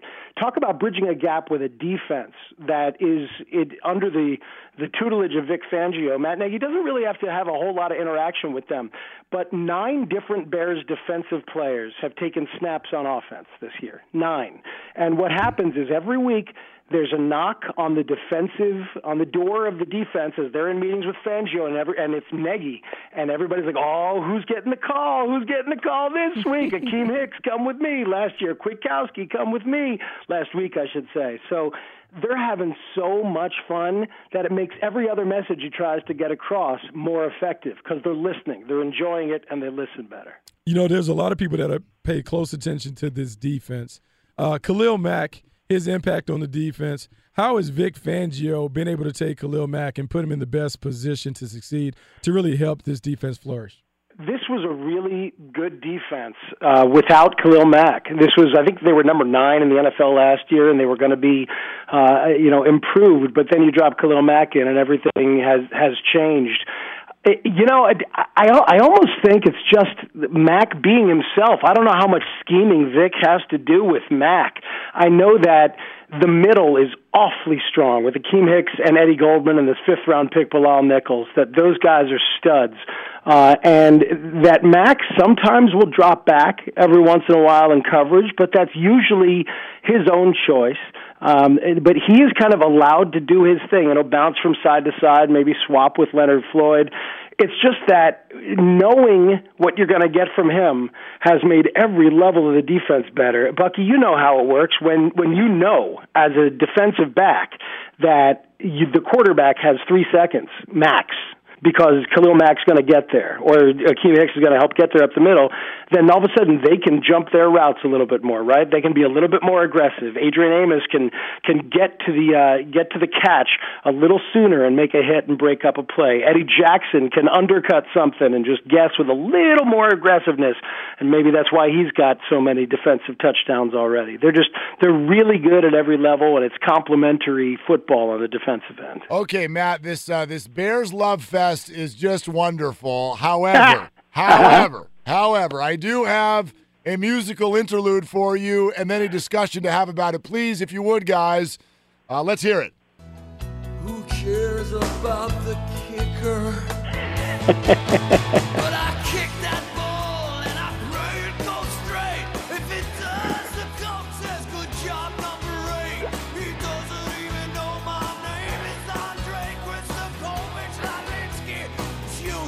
That's right, or Cody Parkey. That could be his name as well. I know everybody. Yay, Bears. This is all fun. It's Club Dub. The kicker stinks, Matt. What what happens in a tight playoff game when Cody Parkey needs to not hit an upright? What happens? He, he might be the death of all of us, Cody Parkey. It's entirely possible that we all look back on our football lives and say, why did they give give Cody Parkey so much guaranteed money? Because if he didn't have all this guaranteed money, and look at it, it's three years, fifteen million. I think nine of it's guaranteed. If he didn't have all of this guaranteed money, he would have been gone middle of the year. Of course. But because they did, they had to stick with him. Instead of bringing the traveling caravan of unemployed kickers to town on a Tuesday morning and and and and and hiring whichever Zendejas fell off the back of the truck, you know, just instead they've had to keep Cody Parkey going, build up his confidence. It's been a ridiculous story of, hey, this week he's practicing at night at Soldier Field, and there's been news helicopters shooting like oh. like you know spy footage of Cody Parkey working out, and then news channels run it, and the Bears complain, and they have to pull it and pull it off Twitter. It's just ridiculous stuff all year long. And it's it stands as a very very dangerous signing by Ryan Pace. Next year, I think they'll have to eat some money and find themselves a real kicker. Yeah, Cody no doubt. ain't it. All right. Well, if it doesn't, if he misses a huge kick or something this month, then uh, will you promise to at least cover lonesome kicker at your next gig? Yes, no Okay, problem. right. Uh, We'll do it happily, and I'll I'll do Sandler's impression of Springsteen. Please. um, exactly. Please send me a video. That's uh, that's all I want out of this month. Unless the Bears win the Super Bowl, that's that's fine too. So, uh, Matt, great stuff. Always love having you, buddy. Thank you. You got it, Mark. Thanks, Bucky. Okay, Matt Spiegel, AM six seventy. The score in Chicago is warming up to potentially sing "Lonesome Kicker." All right, uh, it's feeling pretty lonesome in Houston right now. Uh, the Colts are up twenty-one to nothing. Um, so, along with uh, a little bit more to say about that, we're not quite done with the Pittsburgh Steelers yet either. And then Troy Aikman is going to join us at the top of the hour. Stick around on Fox Sports Radio.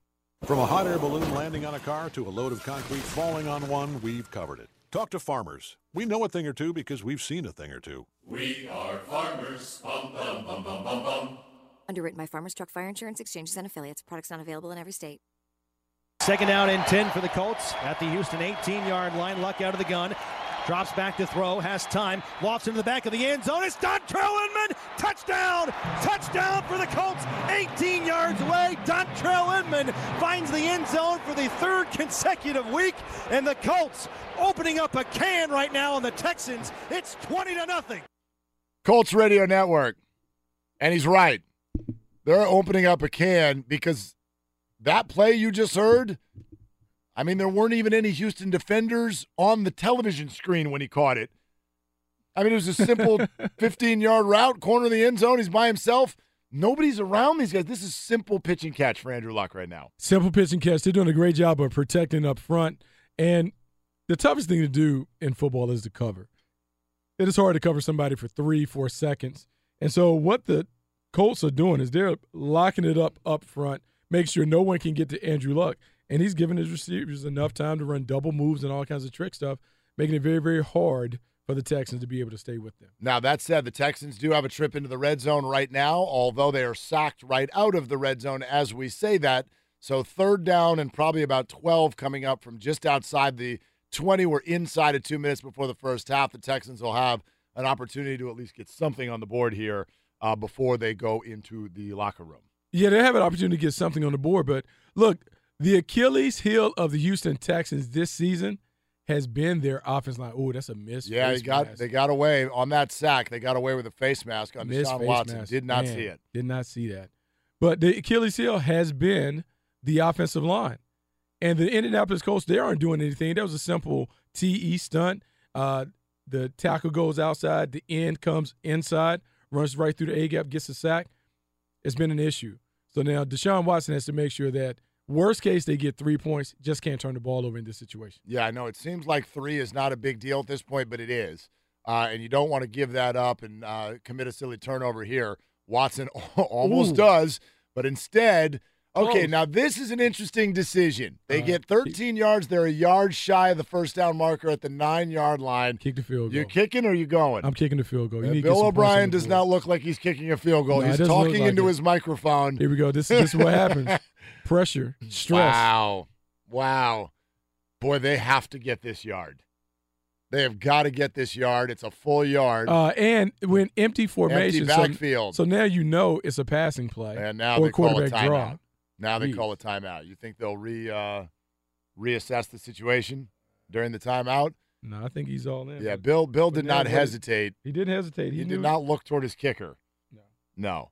Um, so the uh, lonesome kicker right now is Kaimi Fairbairn, as he will stay on the sideline. All right, fourth and one coming up for the Texans. We'll keep you up to date.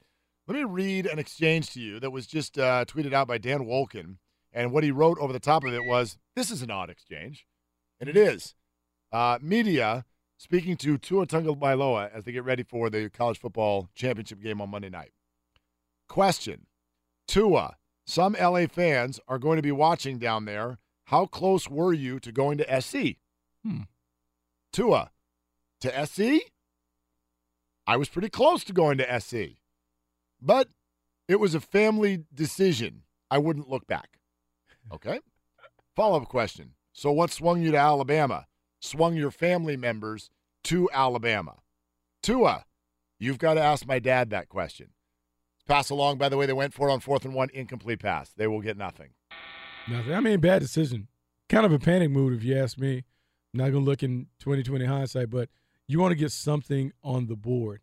They're playing in a full full zone. Oof. Bad pass. I, I, Oh, he was there. DeAndre Hopkins is there. there are a lot of bodies, though. Ah, you saw yep. number 92. Yep, yep, yep. I think that's Margus Hunt He in the passing lane. lane. Didn't have a Didn't have a clean passing lane. Oh, yeah. And Hopkins, there's nothing he could have done about it. He, he couldn't even reach it. No. Um, all right. So the Texans end up with a Zippo, minute 20 to go. Colts have the ball, and they will likely, I would think, just run the clock out with the field position that they're on and the lead that they have. Uh, but anyway, back to this Tua exchange. Let me let me reread that second one. What swung you to Alabama over SC? What swung your family members? Tua says you have to ask my dad that question, and so the follow up question is, I I did ask him that question, and Tua says, well then that was the answer, uh, Hmm. because my dad is the person who helped me make the decision. You know that and that odd piece of news we got a few weeks ago What odd piece of news. where it sort of seemed like the insinuation was that uh, if Tua uh, threw an interception, they would uh, there were physical consequences at home. Oh, I didn't know. Now I, I didn't hear that. I haven't Yeah, heard that story. yeah. Phys- I mean, if you throw an interception, I- there was yeah, there I- was there was a lashing, not Yeah. a tongue lashing. Yeah, I don't. A I don't- lashing, lashing. I hadn't, I hadn't heard anything, so I can't. I can't really. Okay, I I'll I'll pull that up, but I there, there's there's something going on here with Tua and his family, and I know that um, you know you you mentioned Hawaii earlier. uh, each area of our world. You know, there are kind of some different um, uh, cultural differences, I guess we'll call Mhm. it. I, I don't necessarily know exactly what's going on with the family situation. I know he's got 405 family members coming to the game on Monday night. Yeah, it's a big game. There, uh, I can't 100% tell you I can put a finger on it, but there's something uncomfortable here. What? There's something uncomfortable here. Wait, wait, wait, wait. There's something Wait, wait. uncomfortable here. what are you uncomfortable with? I don't. Um, I don't have the backdrop of the story that you you read. I, I don't. I don't I'll have pull. that. I'll pull it up for you. But I mean, it sounds. you feel like the dad is a stage parent? gee, sounds a little forceful to me. I'll tell you where to go to college, and if you throw a pick, I'm going to hurt you. I see. I don't know that last. I will part. pull it up. I, I'm just saying. I know not making part. this up. I'm not making this up. I mean, that could be a little much. I mean, some dads are heavy-handed, not in in terms of like the physical part of it, but they're heavily involved in the process. And it sounds like Tua's dad was very, very involved in the selection of the college of his choice. Well, and you start to wonder. I mean, I do. I start to w- wonder what what that will mean for Tua Tagovailoa going forward as a person and as a player. Uh, relatively speaking, for how much we know his name, we've seen him for a short period of time. I mean, we didn't see this guy until the national championship game last year. Yeah, that doesn't matter. Yeah, well, all right. Uh, there's time for more of that coming up next. Troy Aikman coming up next as well. All right, they've reached the half. Houston's lucky that it didn't get worse. The Colts were in field goal range, but clock ran out, uh, and with no timeouts, it'll stay as it is. A great half for the Colts, 21 to nothing. They lead the Texans, and we're checking in on the injury status of DeAndre Hopkins, who left for the locker room prior to the expiration of the clock. We're live in the Geico Fox Sports Radio studios. 15 minutes could save you 15% or more on car insurance. Geico.com for a free rate quote. But while we put aside the Colts and Texans for just a moment, let's welcome in the Hall of Famer, Troy Aikman, as we get ready for the Cowboys and the Seahawks later on tonight. Troy, wonderful to have you. Thank you so much for doing it. I wonder how uh, your your thoughts on Dak Prescott have evolved, if they have, uh, over the year, because there were a lot of questions at the beginning of the year. Now it seems like Jerry Jones is convinced. Uh, where are you? Well, I, I'm a big fan of Dax, and uh, and I've said that really ever since he took over as a rookie a couple seasons ago. And you know, does he need to does he need to improve, and will he continue to improve? There, there's no question. I, I think that as this season has gone along, we've certainly seen that. Uh, you know, they still haven't gotten a lot of big plays, but Amari Cooper gave this offense some confidence and gave Dak Prescott some confidence that that he had a go-to guy uh, when given the opportunity one-on-one. That he had someone who who could win. Now he has missed some of those throws. He missed some again on Sunday, but I, I've seen a guy here, especially in the last few weeks, begin to anticipate throws better than maybe he was earlier in the season, and and that's going to be the key for him. He's certainly a, you know, as a threat as a runner. We all know what he's able to do and escape, you know, some of the pass rush at times. His improvement as he moves through his career uh, in in being able to make throws when they're there is going to be the key for him, and it's really going to be the key for this football team as they go into the postseason here tonight, and if they're able to go forward. You know, Troy, one of the things Dak has struggled with is ball security in the pocket. And I've heard you talk about it on broadcast. How important is it in these kind of games for the quarterback to really take care of the ball while still kind of balancing that risk reward aspect that you have to as a big time quarterback? Well, I, I think uh, uh, you know I'm not too big into into stats, but I think one of the big stats when you look at the Dallas Cowboys and Dak Prescott, when when he does not turn the ball over, whether it be with an interception or with a fumble, he's 24 and two as the starter, and so I think if you look at this game and the the two prior games that the Cowboys have had against Seattle, their defense is is pretty much shut down the Seattle offense. It's just that Dallas has not protected the football. The the Seahawks have not turned the ball over. The Cowboys have turned it over six times in those two games, and the Seattle Seahawks have been victorious. So, to me, this playing at home is important. It certainly helps. There's home field advantage. The defense, although not finishing the season playing great, they're they're still capable of being a dominant defense. I don't anticipate Seattle moving the ball, you know, any more effectively in this game tonight. It comes down to which team's going to protect the ball, and And for the Cowboys, that's Dak Prescott because, like you said, he has he has been loose with it in the pocket, and and and I know there are those circumstances you you're not prepared and you're pulling the ball back, you're getting ready to make a throw, but for the most part, uh, I, I tend, to, as a former quarterback, when the ball gets knocked out of a quarterback's hands, more times than not, it's quarterback's fault, and they've got to be mindful of that when they have it in the pocket. Troy Aikman is with us. Troy, I'll tell you why I'm asking this in, in, in just a second. Do you remember? I imagine you do your first playoff game, and what was that experience like? Well, my first playoff game, I came in off the bench. Uh, I had been injured at the end of the season in '91, so I came in off the bench. You know, there at uh, in, in Detroit uh, at the Pontiac Silverdome, as a matter of fact. And and uh, but my first start, however, was the following season, and it was it was in Dallas. It was here at home, and uh, it it is a different feeling, as uh, as everyone will attest to. I think that it's it's much like uh, the the the way things pick up when you go from a preseason into the regular season. Uh, there's an electricity in the air. There's an intensity. I think the the knowing that there's some finality uh, to whatever happens in that game makes every play that much more urgent and that much more important. And uh, it's one of the things that I've always loved about playoff football. No one then has an excuse as to why they didn't play their best. And I like the fact that uh, that winner moves on and the and the losers go home. So, is it fair for us to assume that that is uh, more difficult for a young quarterback, and therefore they may not be at their best? Like this game you're doing tonight is the only one that doesn't feature a quarterback who's playing in his first playoff game, but it's just the second one for Dak, and he's going against a Super Bowl season quarterback. In in in your mind, what kind of a factor is that tonight? Uh, well, I only draw from my own experiences, so so I I tend to not think it's as big a factor because the first year, my first start uh, in the postseason, we went on to win the Super Bowl that year, and and then in the Super Bowl, I played against Jim Kelly, who had already played in two Super Bowls himself, and so we were a young team. We were the youngest team in football at the time. Everybody has to start somewhere. Tom Brady won his first Super Bowl that he played in, and so I think you could go through and look at a lot of. Russell Wilson won the first playoff game that he played in. I understand that Dak is not. He lost his first playoff game. This is his second. But I, I think sometimes playoff experience is a little bit overrated. With that being said, I do believe that the quarterback oftentimes is the one who tilts the balance in favor of one team over another. And I think if you're looking at these two teams, you say they're they're a lot alike in a lot of ways, and they're very equal. And then you've got a guy like Russell Wilson who's much more experienced. He's been in the big games. He's been on the big stage. He's won the big game.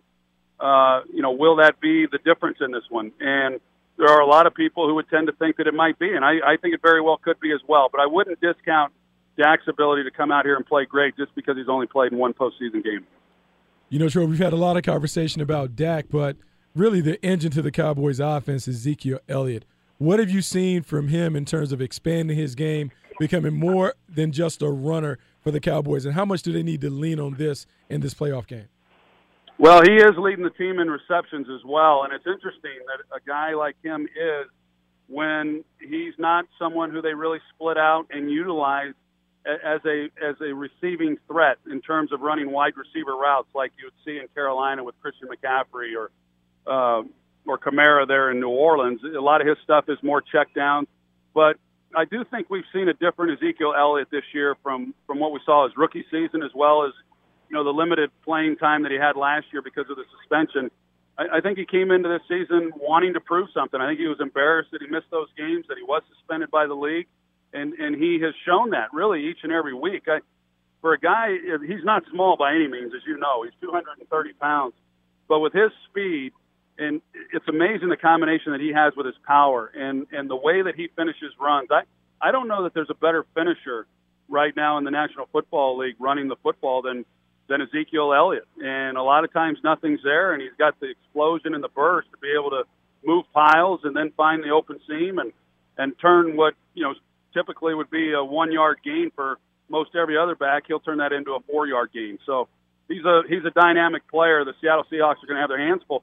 They didn't slow him down the last time they met in Week Three, but with that, it never felt like the Cowboys really had control of that game, even though Ezekiel was running the ball well. And it, again, it goes back to the turnovers because that's how they got behind.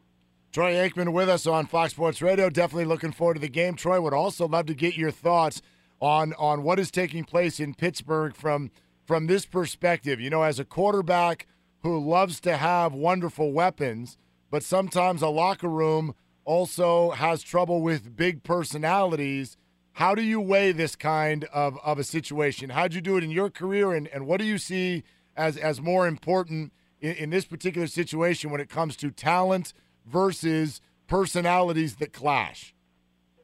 Well, I'm the first to tell you. I think you got to have you got to have talented players. But I was in a situation when I played in Dallas that that our our hardest working players were our best players, regardless of whatever may or may not have been happening off the field. So that was never uh, an issue within our locker room, and and uh, I I wouldn't have been very tolerant of it. And I I I don't I would hope that our organization wouldn't have been very tolerant of it. I think you you've got to have talented players, but you got to have players that want to be there and want to be part of the team. And if they don't want to be a part of the team, then I think you should let them go.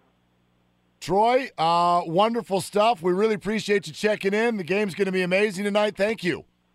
You got it, guys. Take care. Okay, Troy Aikman on the call, along with Joe, of course, uh, tonight. Seahawks and Cowboys. Who do you like? Who do you like?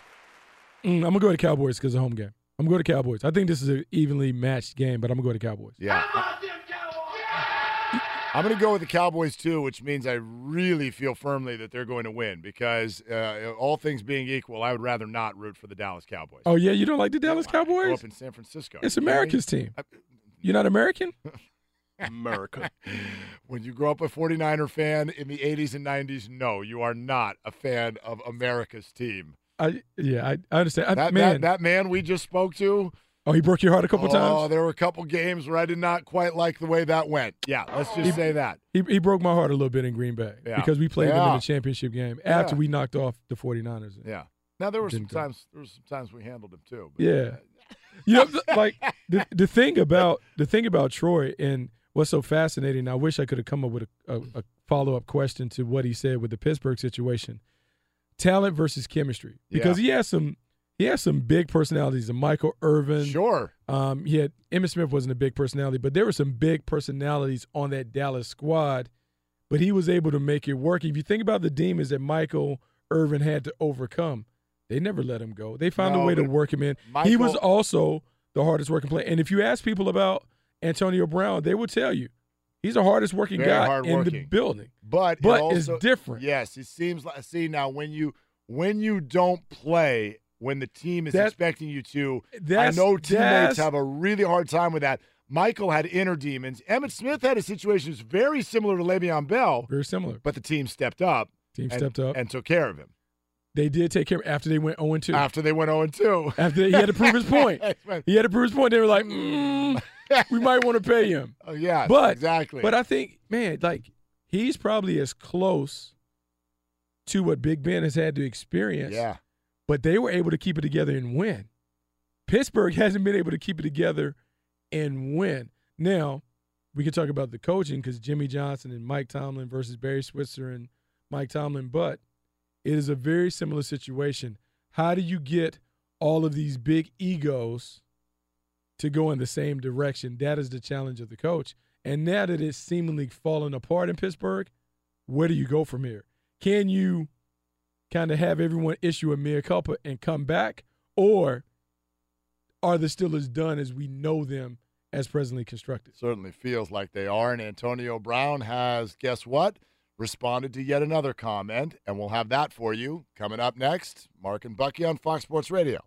Discover BetMGM, the betting app sports fans in the capital region turn to for nonstop action all winter long. Take the excitement of football, basketball, and hockey to the next level with same game parlays, exclusive signature bets, odds boost promos, and much more. Plus, now you can sign in, place bets, and manage your cash balance under the same BetMGM account in DC, Maryland, and Virginia. With the same username and password throughout the DMV, it's never been easier to play with the king of sportsbooks. Download the BetMGM app today. BetMGM is an authorized gaming partner of the NBA and an official sports betting partner of the NHL. BetMGM and GameSense remind you to play responsibly and offer resources to help you make appropriate choices. Please gamble responsibly. BetMGM.com for terms and conditions. Must be 21 years of age or older to wager. Washington, D.C. only. Please gamble responsibly. Gambling problem? Call 1 800 Gambler. There's plenty to celebrate in March and. Ex-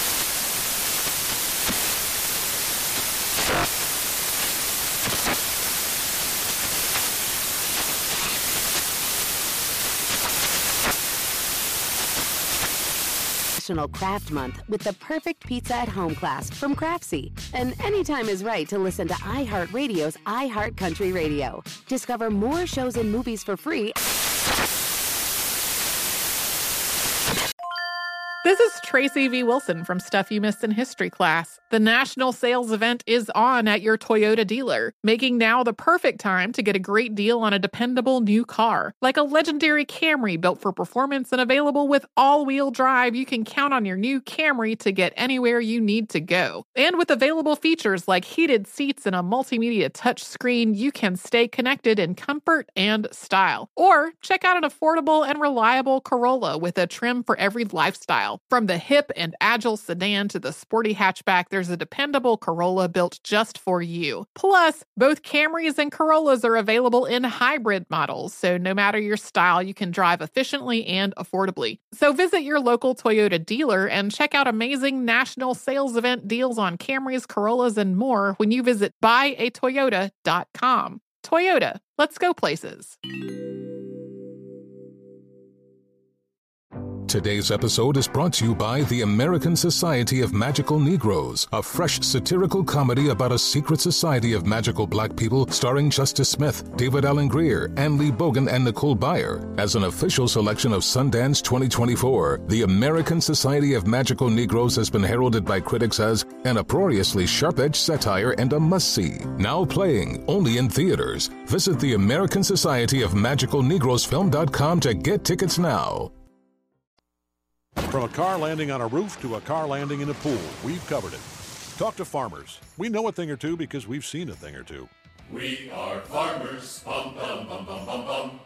Underwritten by Farmers Truck Fire Insurance Exchanges and Affiliates. Products not available in every state. Okay, Colts continue to lead the Texans. Hopkins back in the game, though, right? DeAndre's back out there. Okay. So um, we'll see what the Texans have going in the second half. Mark Willard, Bucky Brooks.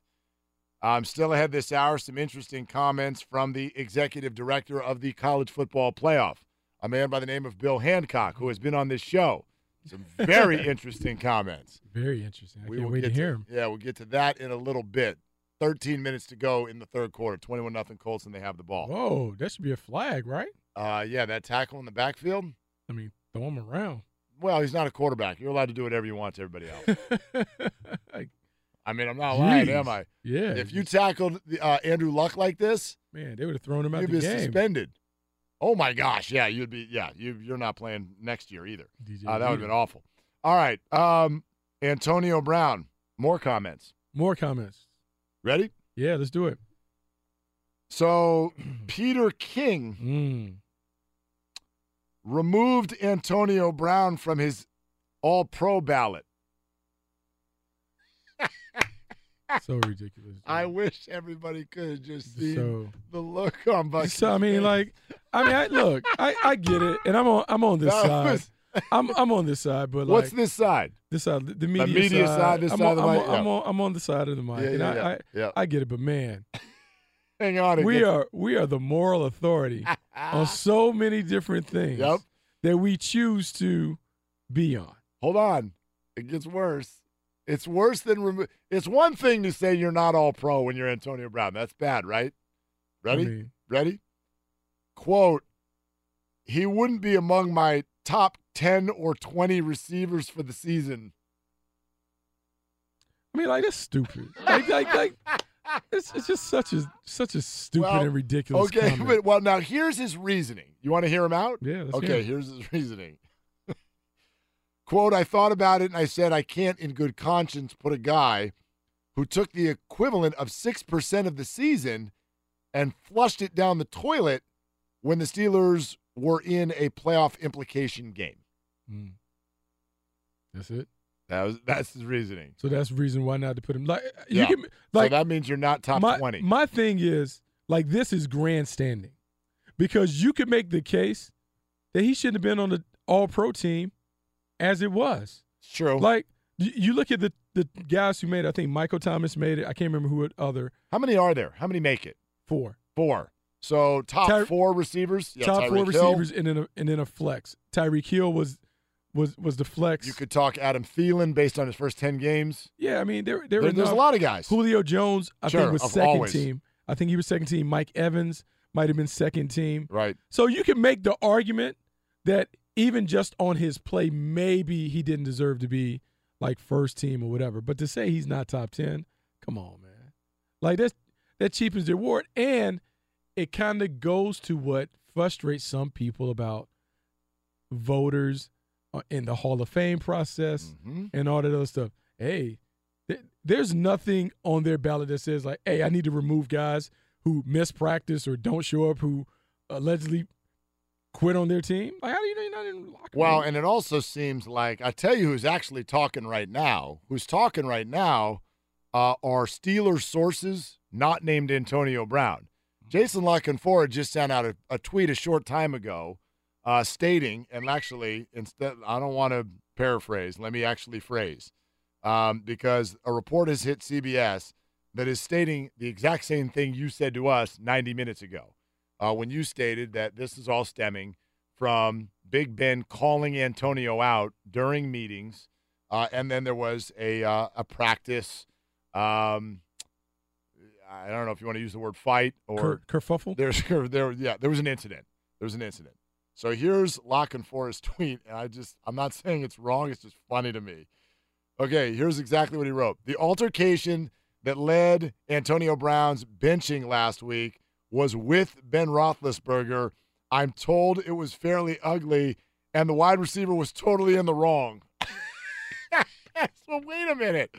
Gee, let me guess who your source is. I'm doubting it's Antonio or his agent. Mm-hmm. That's an odd thing to report. Like, here's what happened, and oh, by the way, I'm told that one of them was a jerk and the other one's nice. Vert, Wait, wait, wait. So Ben called Jason La Canfora. Just very- well, I mean, that's that's an odd.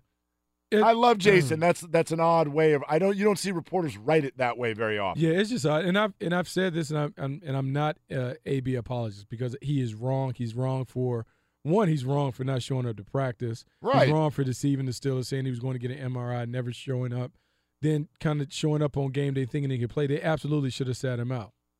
However, the quarterback is also wrong. The quarterback has been wrong repeatedly or whatever, and so just so everyone understands inside the locker room, no one minds when they get called out by the quarterback. But the quarterback needs to be able to take when he Yes. messes up. Yes. And so what we've never seen from Roethlisberger, we've never seen him stand up in a press and be like, I messed that one up. Even when he threw the interception in the end zone against the Denver Broncos and the nose tackle fell back, it was always something else. If he will own his stuff, it's easier for other guys to own their stuff when he points out, hey man, you need to own this. You messed up. And then last, go back to last year. I'm pretty sure I remember the Jaguars ending their season twice, and didn't Ben Roethlisberger get picked off like 47 times by that team just last year alone? Mm-hmm. I don't think that was Antonio Brown's fault. Anyway, so back to Peter King's comment. Antonio Brown retweeted it and added a comment. Mm. That's not the comment you would expect. Doesn't fire back at Peter King. No, what does he say? System where you have no leverage. Hmm. System where you have no leverage. Oh, you think he wants to get up out? You think Antonio Brown is like, hey man, I'm I ready. just I read that as another shot at Ben Roethlisberger. Mm. I mean, I that's how I read it.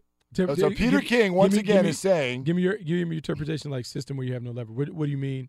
Like, what do you think he means by that in terms of as a Okay. shot to Roethlisberger? So Peter King is saying Antonio Brown is no longer on my All Pro ballot, would not be among my top 20, 10 or 20 receivers for the season um, because I can't, in good conscience, put a guy who took equivalent of 6% of the season and flushed it down the toilet.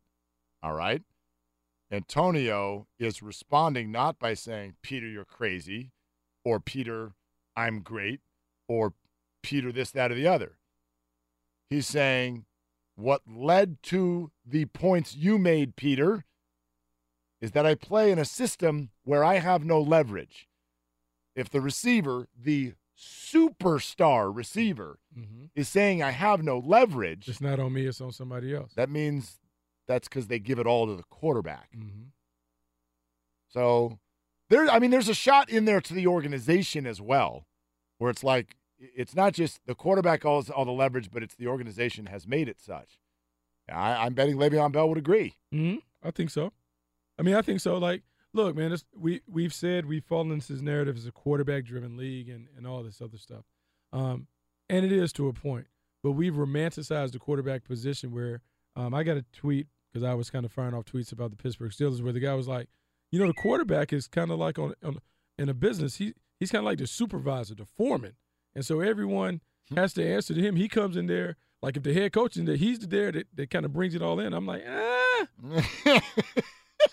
depends. Yep. It depends on the level of quarterback. It depends on if he's respected, and the way that he's respected is through his performance and his leadership style. I don't know if Big Ben has done enough as a leader to kind of carry that currency with a guy like a AB. I'll buy that he's the foreman. I'll buy that he's the boss. Colin likes to call them the CEO. Mhm. I'll buy all of these things. However, if you're going to be the CEO when your organization doesn't go where it's trying to go, does the CEO go to a microphone and start blaming all of the accounting people, Yep. the, the, support staff? Yeah. Like you have to, you right? If you're the boss, then the buck stops with you. I Uh-huh. think that's what that's what he's saying. Yep. I think that's probably what you were saying too. So there is there's a given there has to be a give and take at every level, even for the boss. Has to be. Has to So- be. Every, so the bigger thing is everyone has to be held accountable. And to be honest, this needed to fall apart for the Steelers for them to make the train the, the changes that need to be made. Um, Mike Tomlin has to bring back the culture. Uh, the last two years, I mean, we always talk about the drama and the sideshow, whether it's Lev Bell, the issues that he's had, Antonio Brown, the issues that, and Ben Roethlisberger. the Always been that way. It's it's It always used to be Santonio Holmes. Like it's I mean it's always Martavis something. Bryant. It's always been it's, something. It's always been something. And so for Mike Tomlin, he has to look and look. He's one of the most successful um, NFL coaches in history based on what he's been able to do so early in his career. He has to now look at maybe I need to kind of tweak my leadership style to make sure that we don't have these issues where it detracts from what we could be as a team. Because this year, it is on them. It's not what other teams did to them. They imploded because they didn't have enough discipline and attention to detail to take care of the business they need to take care on the field. I think that's a really good point. All right, the college football playoff executive director with some very interesting comments not too long ago. We'll get to that coming up next. But Brian Finley first jumps in here with a scoreboard and more update. Brian. Hey, hey, guys, what's going on? The Colts are roughing up the Texans. Second down and 10 for the Colts at the Houston 18 yard line. Luck out of the gun. Drops back to throw, has time, lofts into the back of the end zone. It's Dontrelle Inman! Touchdown! Touchdown for the Colts! 18 yards away. Dontrelle Inman finds the end zone for the third consecutive week, and the Colts opening up a can right now on the Texans. It's 20 to nothing. Colts Radio Network, that score stands as we are in the third quarter in today's first NFL wildcard game. Here's a stat for you Indy has picked up 21 first downs, Houston only seven. That's putrid, right? Houston's defense sleepwalking through this thing, and, and that's pretty dumbfounding. And, you know, online car shopping can be confusing too, but not anymore with True Price from True Car. Now you can know the exact price you'll pay for your next car, so visit True Car to enjoy a more confident car buying experience. According to NFL Network's Ian Rapoport this afternoon, the Chargers will sideline tight end Hunter Henry for their playoff game tomorrow against the Ravens. Henry's recovery from an ACL tear has not taken a downturn. It's just the team wants to play it safe. Rapoport adding Bruce Arians is currently the top choice to take the Bucks head coaching job after Arians interviewed for the job this morning. And according to Pro Football Talk, USC offensive coordinator Cliff Kingsbury might resign if the Trojans will not let him talk to NFL teams about opportunities. League insider Adam Schefter reported earlier today the Trojans threw out the old prevent defense on Kingsbury in terms of him talking to the Cardinals and Jets who showed interest in him for their head coach openings.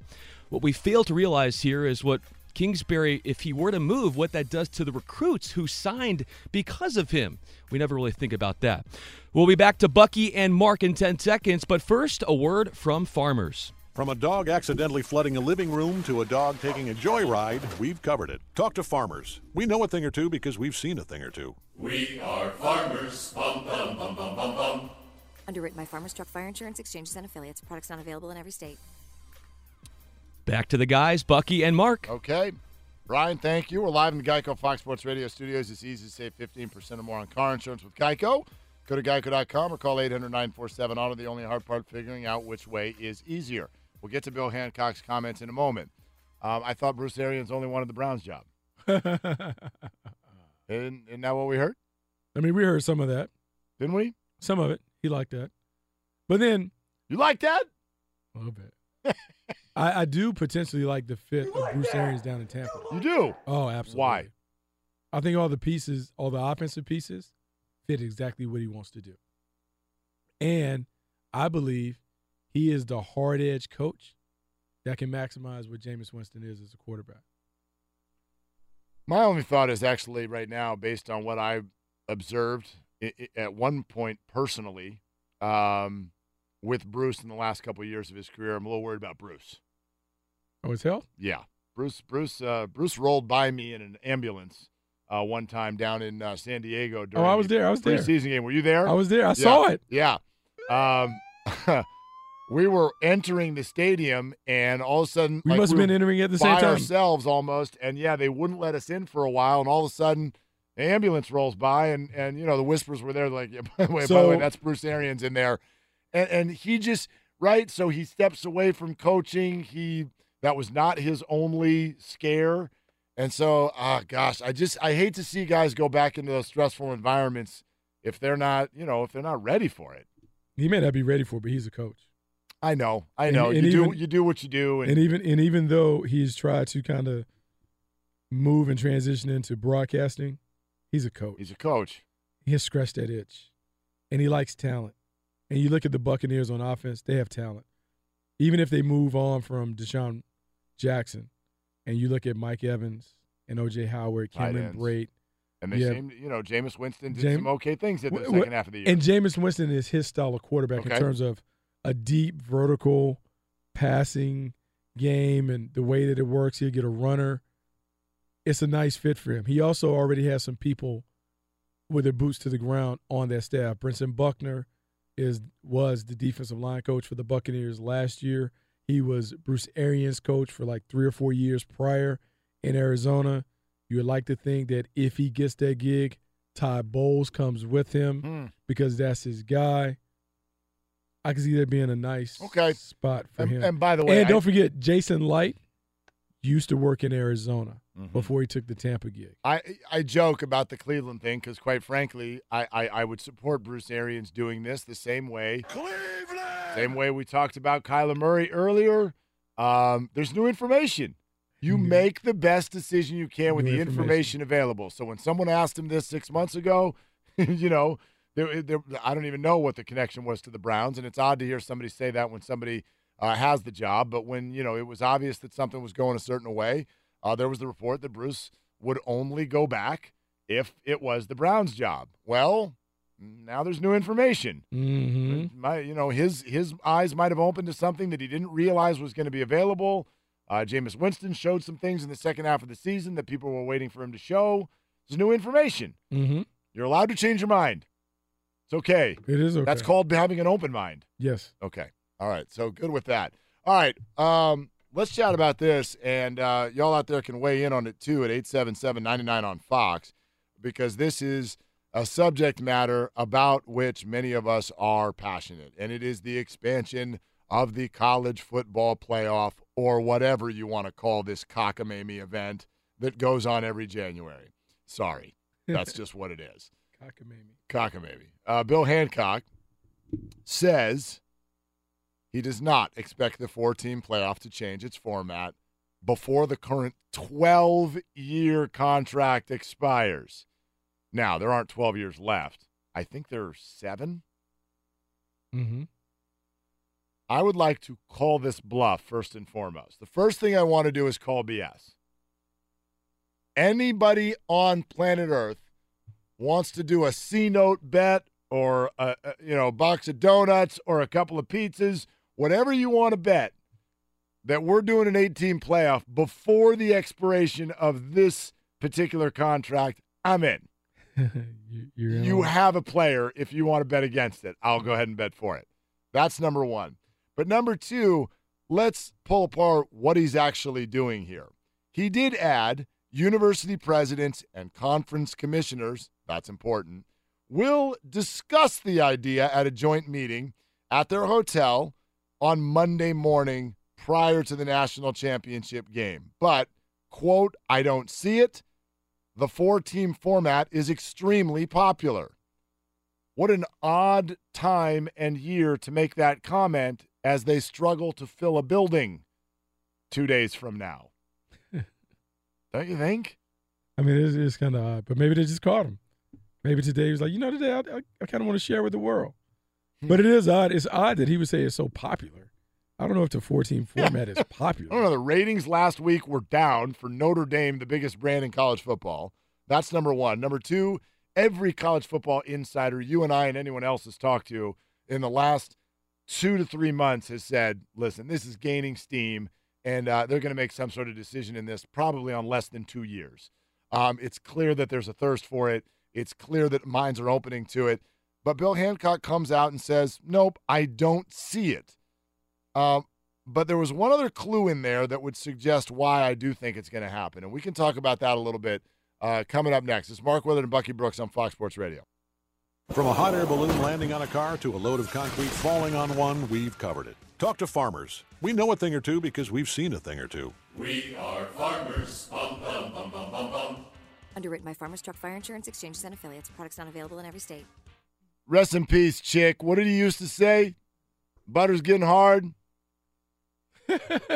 Jello I thought the, jiggling. jello, the jello's jiggling. Jello's jiggling.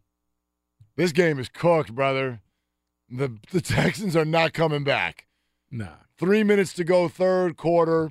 Colts still up twenty-one to nothing, and um, they just can't get anything going, which is wild because I mean the Colts defense is better this year, but It is, but I like that little song like- that was playing. What song was that? what song? The little song that was playing in the background. Oh, background. just now? yeah. Uh, a little catchy tune. It yeah, reminded me that's all, all all along the. Uh, yeah, yeah, yeah, yeah, yeah. I know that tune. I I can't would love remember Mark to guess this name. No, no, no. I know that track. Play it again. Play it again. it's it's out now. It was MGMT. See? Yeah, no, I don't know. Yeah, exactly. Yeah, MGM to me is a hotel in Vegas. Yeah. That's what I know about that. But no, I, I know that track. I know that track. I just don't know. Don't quiz me on like names of artists and the songs. Like I know the track. It doesn't mean I know the name of it. I got kids running around playing iTunes all day long. I've heard all the songs. It doesn't mean I know who's doing them.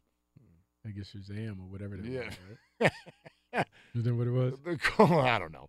Colts are in uh, in Houston territory again. I mean, stop, stop the fight. Yeah. There you go, Bucky. Yeah, I There know you this go. track. Yeah. See? I couldn't tell. I'm, I'm not going to tell can you anything little about it. By the way, It's got a little funk. yeah, A little something to it. like when? What year was it when it came out? Uh, it was about 96. 20, 2015. No, this You is think like 2015? This is a 2015 See, song. if you or had so. asked me, I would have been like late 2017. but you know what? I, I had this conversation with my kids the other day. We're driving. We're on a little bit of a long drive, and we just had the radio on, and OutKast came on. Ooh. Hey, yeah, Ooh. OutKast, and they were like, I was like, you guys like this song? And they're like, yeah, we like this song, and I'm this song might be older than you guys. Uh. and then I started telling them, I go, when this song came out, radio would not play anything else. Do you remember that? When that song first came out, every genre owned it and Mhm. played it every third song. And they're like, when when when, when did it come out, Dad? And you're like, ooh, I go, ooh. listen to this, you'll laugh so hard. This is how you know you're starting to Mm-hmm. get some rings on your tree. Mm-hmm. When you you can't keep track of years anymore and they just They all blend together. three of them turn into one. It's all mush. I go, gosh, I have no idea what year it was, but it feels like it was probably oh, seven years ago. What was it like 16 years ago, right? what was it? Was it 2003? Was it 2003, Lee? We're looking at 1998, 2000. No, no, yeah, no, no. 2000. 2000. Miss Jackson's 2000. Yeah, no, no, no. I'm talking about OutKast. That wasn't two. That wasn't 1998. OutKast. Yeah, here we go. Let me pull this up. Uh, this came out in 2003. Yeah, 2003. But I told him seven years ago. I mean, come on. Yeah, you know, man, 2012. He's like, oh, so I was alive. I'm like, yeah, you're definitely alive. I wasn't even married yet. That's hilarious. That's hilarious. Let alone was he not alive. I hadn't even met my wife yet. Holy smokes. Uh, yeah, man. Life comes at you fast. Comes at you fast. Good lord. Um, so anyway, um, we were talking about that uh, that college football playoff. So here's the deal, um, because Bill Hancock can say all day, "I don't see it." However, we will have a discussion about it. Let me tell you something, and Bill's well aware of this. That's going to happen in that discussion. Let me read his comments one more time because the answer is hidden in this paragraph. College pl- uh, football playoff executive director Bill Hancock says he does not expect the 14 playoff to change its format before the current 12 year contract expires, but university presidents and conference commissioners will at least discuss the idea at a joint meeting at their hotel on Monday morning before the national championship game. Those conference commissioners, if they've got the words Pac 12 or Big Ten plastered across their forehead, are going to be hopping mad. Hey, Bill, we are losing bajillions of dollars every year, and that's enough of that. Yep. And of course, they're going to change it. They're going to change it because these conferences are too big, too proud, and too powerful to not be represented for long stretches, which is definitely what's happened to the Pac 12. And now it's starting to even, you know, it's affecting the Big Ten. And it could have, I mean, if Clemson wasn't Clemson, this, I mean, when would the ACC, who else in the ACC is, is, is threatening this situation? Nobody. Nobody. Nobody. And then Clemson is not going to do this forever. And when they don't, what do you got? So outside of the SEC, the rest of the conference commissioners are not happy with the current setup. No, no, there are not enough people in. Big Ten has missed out on a couple. The only team, the only conference that's happy, the SEC. SEC. Big 12 is like, all right. Like when you say that's their tone, They're kind of like we're all right. They're kind of Right, like Oklahoma and Texas and whatever. Like they get they get theirs. Um, if they do their thing, they'll be in. They know that. One year didn't they miss out? I'm sure that- they did. Was that the playoff? or Yeah, was you could. You, no, I like think they did. TCU or Yeah, you could Baylor miss out. or one of those. You can miss out from any conference unless you're Alabama. You know, you can miss out from any conference, or actually even just SEC. Anybody who wins SEC is going to be is going to be there. Um, but the Big Twelve is like, you know, they get their respect, Mm-hmm. but Pac-12. outside of Clemson, and then outside of if Ohio State or Michigan or Wisconsin or Penn State, if they don't have a really nice, perfect, either zero or one loss season, uh, they're not going to get in. Outside of Clemson, ACC's not going to get in, and the Pac 12 just flat out not going to get in. Period. I mean, come on, man. We've seen we seen those teams. Seen them. It's not gonna work for them. So, what's your prediction right now as far as when this is going to happen and what is going to happen? Mm, give me two more years. So, after this year, so like 20, 21. two more full years as it is, Yeah, because I and think then it the changes, and then what is it? eight teams. But like, Like talk the- to me about I- what's the rule. I'm, I'm gonna take I'm gonna take your thing, like the five power five plus one group of five, so we can throw them in there. and then um I love your eye roll. and then oh, I and eat it up like a bowl of cereal. and then two two at large teams. So we'll take. Why you got an eye roll? I'm just saying we'll take. What's North- wrong with those teams? Nothing. We'll take Northern Illinois and put them in there. Let them go. Northern- Against, let them go against Alabama the first first round. They should actually call it the the UCF slot. Don't don't call it the Group of Five champion. Call it the UCF commemorative award. Let, let Kent State or Akron or one of those things. Listen, listen, listen. When March Madness comes around, Uh huh. is Valparaiso not fun? I mean, is, it- is George is Mason, for- is for- George for a week. Okay. for a weekend. So let's do it again. Yeah, it's cool. You know. I mean, it's, it's not going to be as as bad as it was last I week. mean, so oh, it'll be. stop. They lost by eight and had the ball with two minutes to go No, with I'm a not, backup talk- I'm not talking about them. I'm talking about like Alabama the way Clemson went through Notre Dame. It Oh, okay. Yeah, exactly. Yeah. It'd be a prelim. hey, everybody who hates the group of five, how bad could it be? It could be bad. Could it be worse than Notre Dame, It could be bad. who gets torched every time they Bad- make it to New Year's Day it was just in the last day. two decades? It's a bad day. Every day is a bad day on New Year's Day for Notre Dame in my lifetime. Call it right now. What'd you see? What'd you see? What'd you see? What'd you Uh, see? I want you to call it right now. I think they're going to give him a touchdown. Oh man. Because remember, all he has to do is break the plane of glass. I know, but watch the ball right here. Is it loose before it gets to the line? Touchdown. Oh, that's so close. Touchdown. Oh, because it squirts out of his hand there, bud. All right, what we're talking about is, at least on the field, the first Houston Texans touchdown of the day. They'll still trail 21 6 with an extra point on the way. And was that Coutee? Yeah, that was Keke Coutee, uh, who has 10 catches, 96 yards, and that score. But as he's reaching for the goal line, the ball does squirt loose. Did it hit the goal line first and break the plane? Because if it didn't, if it squirted out before, he then took it into the end zone and fumbled it out of the end zone. It's going to be the Colts' ball. I know. It's Oh my so gosh. crazy. when one inch determines touchdown or turnover. How this rule. By the way, I know a lot of people who hate that rule. Do you like that rule? The touchback? That if you fumble into the end zone and it goes out of bounds, that the other team gets the ball. Yes. Why?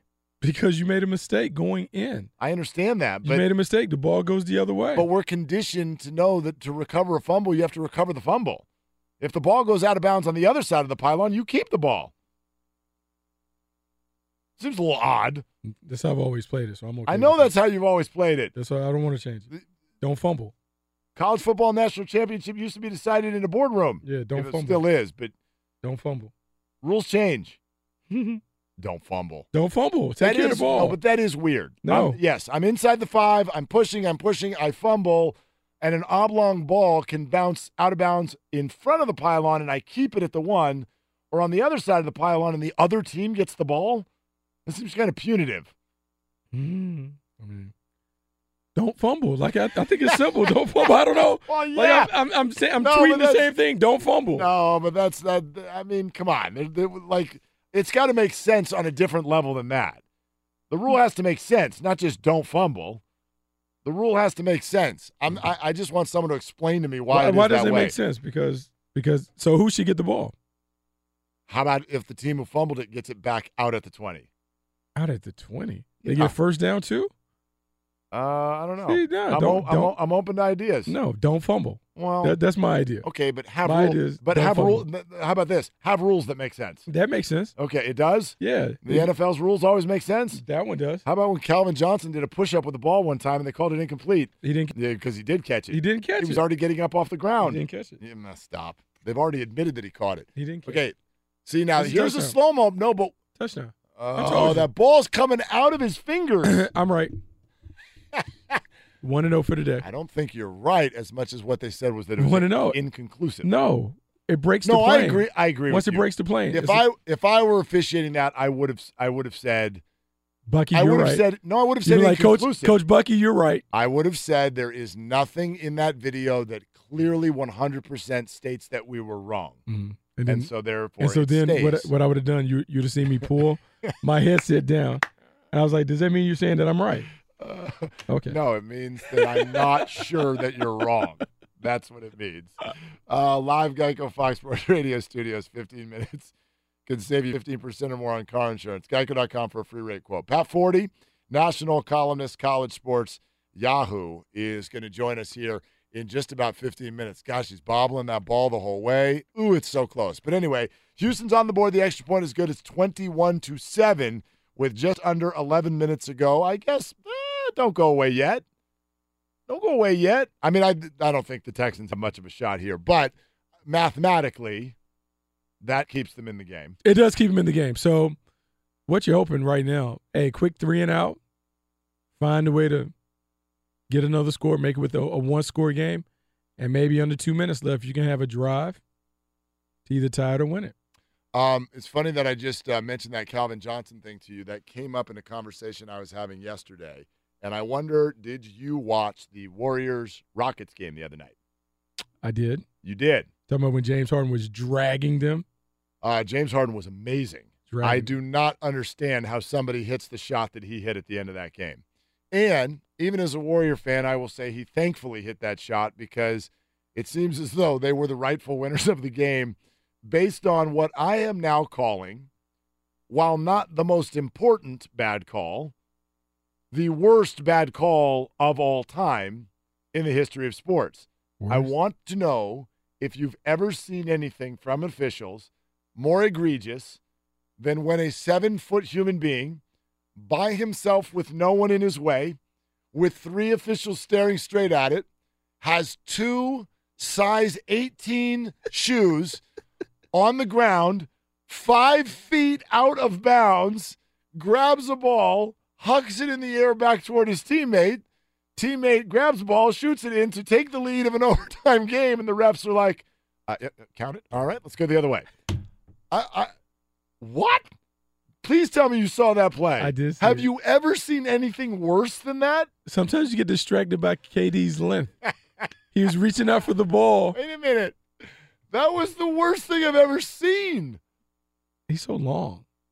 Correct. And so you couldn't see. You distracted what by the length. He's like Plastic Man. Stop. Stop that. Actually, that makes it easier. That makes it easier. It was hard. What do you think? He's levitating? Ball, ball's moving fast. They just lost their assignments. Have you? uh, What do you think? Like when I say that, because I threw this out yesterday, and it's interesting to hear what comes to people's minds. When I say, what's the first thing that comes to your mind when I say the worst call of all time in sports? Worst call of all time. Hmm. I would think about the Cowboys. Dez Bryant play. Oh, but you like Calvin Johnson. It's all the same. I just I was Okay. there for that one. All right, all right. So Dez It was Bryant controversial. against the Packers was it a catch? That's a big one. Yep. Although, see, I would argue on that one that the rule was so fuzzy that that even the officials had a hard time figuring the rule out. was fuzzy. It was, wasn't it? Yeah, it's tough. So, Dez Bryant. What else comes to mind? How about that uh, replacement ref Seahawks Packers uh, hail mary thing? Oh, the Fail Mary. Uh, that was that was good. Um, I've heard people bring up. do- You'll remember this. Wasn't it Kordell Stewart's Colorado team in a major bowl game that got five downs? Oh no, that was that was before. That was against Missouri, I think. They got an extra down. They- and and it led to them getting a share of the national championship. I, I don't think I don't think that led to a share of them. Well, no, but they- it helped them get to a big like a big bowl game. No, no, no. I think they we got to look that up because if they lose Oh, that maybe. game, I think they Yeah. got a share of the national championship. I mean, it's just an extra down. What I mean about the other night is this. I don't know if it's the most important bad call. It has to be the funniest bad call. It has to be the, It's a bad call. It's the worst look in terms of your eyes as an official of anything I've ever seen. It is a bad call. You got to. It's a lot going on No, on the but, court. No, but there wasn't. That's the thing. Nobody followed Kevin Durant over there. He was by himself. And three refs all had a perfect view. And he was five feet out of bounds. And when he grabs the ball, both feet are. It's not even like, ooh, I stepped out of bounds and then jumped. He didn't even jump. He's just standing on the ground and grabs the ball and throws it back in. I mean, he's practically in people's laps. Popcorn is flying all over the place. It happened so fast. They're like, wow, what a great play. Did you see Kevin Durant save that? Yeah, it was so it was so fast. Oh, it's terrible. Uh, absolutely terrible. All right, the Colts are back in uh, Houston territory. Uh, Andrew Luck on the move is going to take a hit, flag down, but right now in Houston territory. We'll keep you up to date. 8.15 to go. 21 to 7 is the score for the Colts. We haven't taken much of a look uh, at the other games that are coming up. All we did was mention uh, we both like Dallas in the game tonight. Uh, what about the games tomorrow? What about the games tomorrow? Give me a couple winners. I'm gonna go with Baltimore. Of course you are. Why? Of course I am. I've been riding the Chargers the whole time. I'll tell you. I'll I'll, uh, I'll tell you why I reacted that way in a second. Who do you like in the Bears Eagles game? Eagles. Nick Foles. Eagles. Nick Foles. Oh yeah. All right, hang on. So, do you know the handicapper Brandon Lang? You remember the movie Two for the Money? Okay. It's about his life. And I had him on a show yesterday, and he convinced me. He convinced me that the Bears are the right pick on the number, and the number is big. You got to win. number's like six, right? Six and a half. Six and a half. Now, as he would put it, and a handicapper will say, you could be on the right side and not get paid.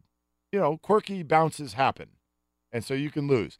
But he's convinced the Bears are the right side, and this was the angle he took, and I wonder what you think about it. He stated, he goes, the Bears are not just seven and one at home this year; they're seven and one against the number. They have won. They won every single home game by a touchdown or more, Mhm. except for one. The quarterback who was able to go into Soldier Field and beat that defense goes by the name of Tom Brady. That's the level of quarterbacking you're going to need in order to defeat the Bears at Soldier Field this year. So go ahead and pick the Eagles if you believe Nick Foles is as good as Tom Brady. I think he's better than Tom Brady right now. I put my look. I just wrote a, a piece um, yesterday on twelve quarterbacks that are in the playoffs. Okay. Who do you believe is playing the best? Who do you have the most trust in? Number one was Drew Brees. Two was Russell Wilson. Three was Nick Foles. Okay, but if Four was Tom Brady. Okay, but what, what, what? Well, hang on. You already picked Russell Wilson to lose today. Okay. So if he's number two and he's going to lose, why is number three going to win just because he's playing so well? He's playing a better defense, the best defense on the road. You know what he is? He's eight on his last Yep. eight games in December and January. Okay. Um, if you go all the way back and you look at his numbers in the in the clutch, like at the end of the year, he plays at his best. And I believe he benefits from the fact that this is the best version of the Eagles offense that we've seen all year. Darren Sproles is back. He's given them some running and some playmaking ability out the backfield in the passing game.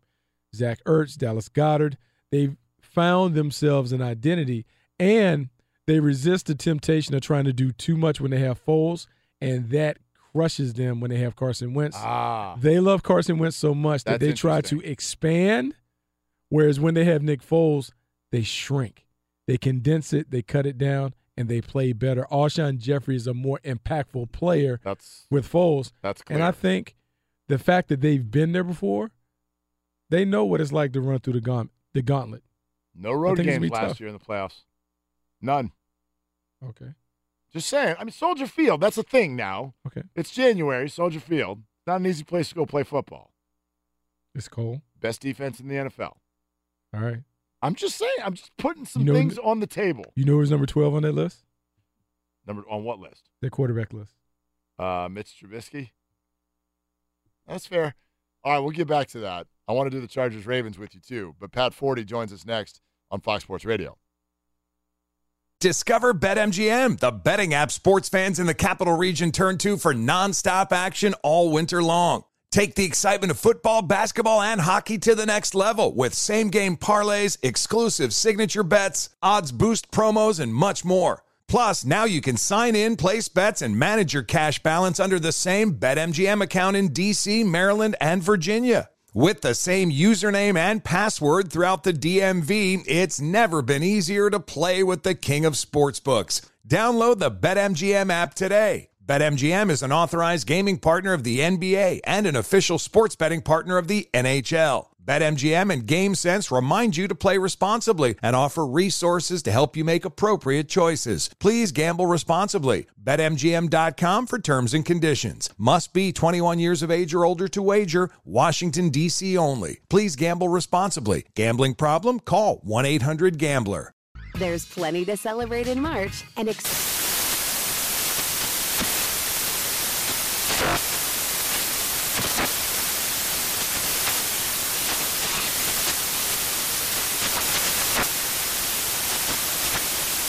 National Craft Month with the perfect pizza at home class from Craftsy. And anytime is right to listen to iHeartRadio's iHeart Country Radio. Discover more shows and movies for free. This is Holly Fry from Stuff You Missed in History class. The national sales event is on at your Toyota dealer, making now the perfect time to get a great deal on a dependable new SUV, like an adventure ready RAV4. Available with all wheel drive, your new RAV4 is built for performance on any terrain, from the road to the trails. And with plenty of passenger and cargo space, plus available tech like wireless charging, you and your entire crew can stay connected. Or check out a stylish and comfortable Highlander with three spacious rows of seating for up to eight passengers. And with available features like the panoramic moonroof, you can sit back, enjoy the wide open views with your whole family. Plus, both RAV4s and Highlanders are available in hybrid models, so no matter your style, you can drive efficiently and save on gas. So visit your local Toyota dealer and check out amazing national sales event deals on RAVs, Highlanders, and more when you visit buyatoyota.com. Toyota, let's go places. Today's episode is brought to you by the American Society of Magical Negroes, a fresh satirical comedy about a secret society of magical black people starring Justice Smith, David Alan Grier, Ann Lee Bogan, and Nicole Byer. As an official selection of Sundance 2024, the American Society of Magical Negroes has been heralded by critics as an uproariously sharp-edged satire and a must-see. Now playing only in theaters. Visit the American Society of Magical Negroes Film.com to get tickets now. Okay, we continue on Fox Sports Radio. What does it mean when Geico says just 15 minutes could save you 15% or more on car insurance? Means you probably should have gone to geico.com 15 minutes ago with Bucky Brooks, Mark Willard. Big fourth and 10 play for Deshaun Watson and the Houston Texans at the Colts 25. His arm is hit as he's throwing, and the Colts will take over on downs, up by two touchdowns with just over four minutes to go. That is likely a wrap uh, right there. Good performance by the Colts today, especially on the defensive side of the ball. Uh, let's welcome in Pat Forde, national columnist on collegiate sports for Yahoo. Pat, it's wonderful to have you. What's your read on why the game on Monday is uh, is you know having a hard time creating a buzz and selling tickets?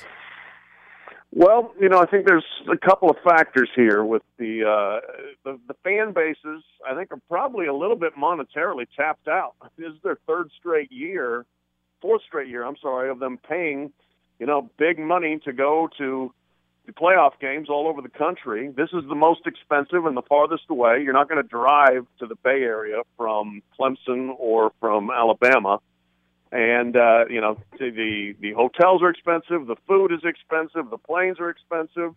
So I think uh, you know if you're these fans and you've been hitting the wallet pretty hard for three straight years, this may be the year you say, you know what, we're going to sit this one out. And then beyond that, you know, this really just isn't bedrock college football territory. It's not like uh, you know the games in Atlanta or in Dallas where there's just a lot of college football fans that would gobble up tickets. So I think that the the casual fan uh, demand is pretty light here as well.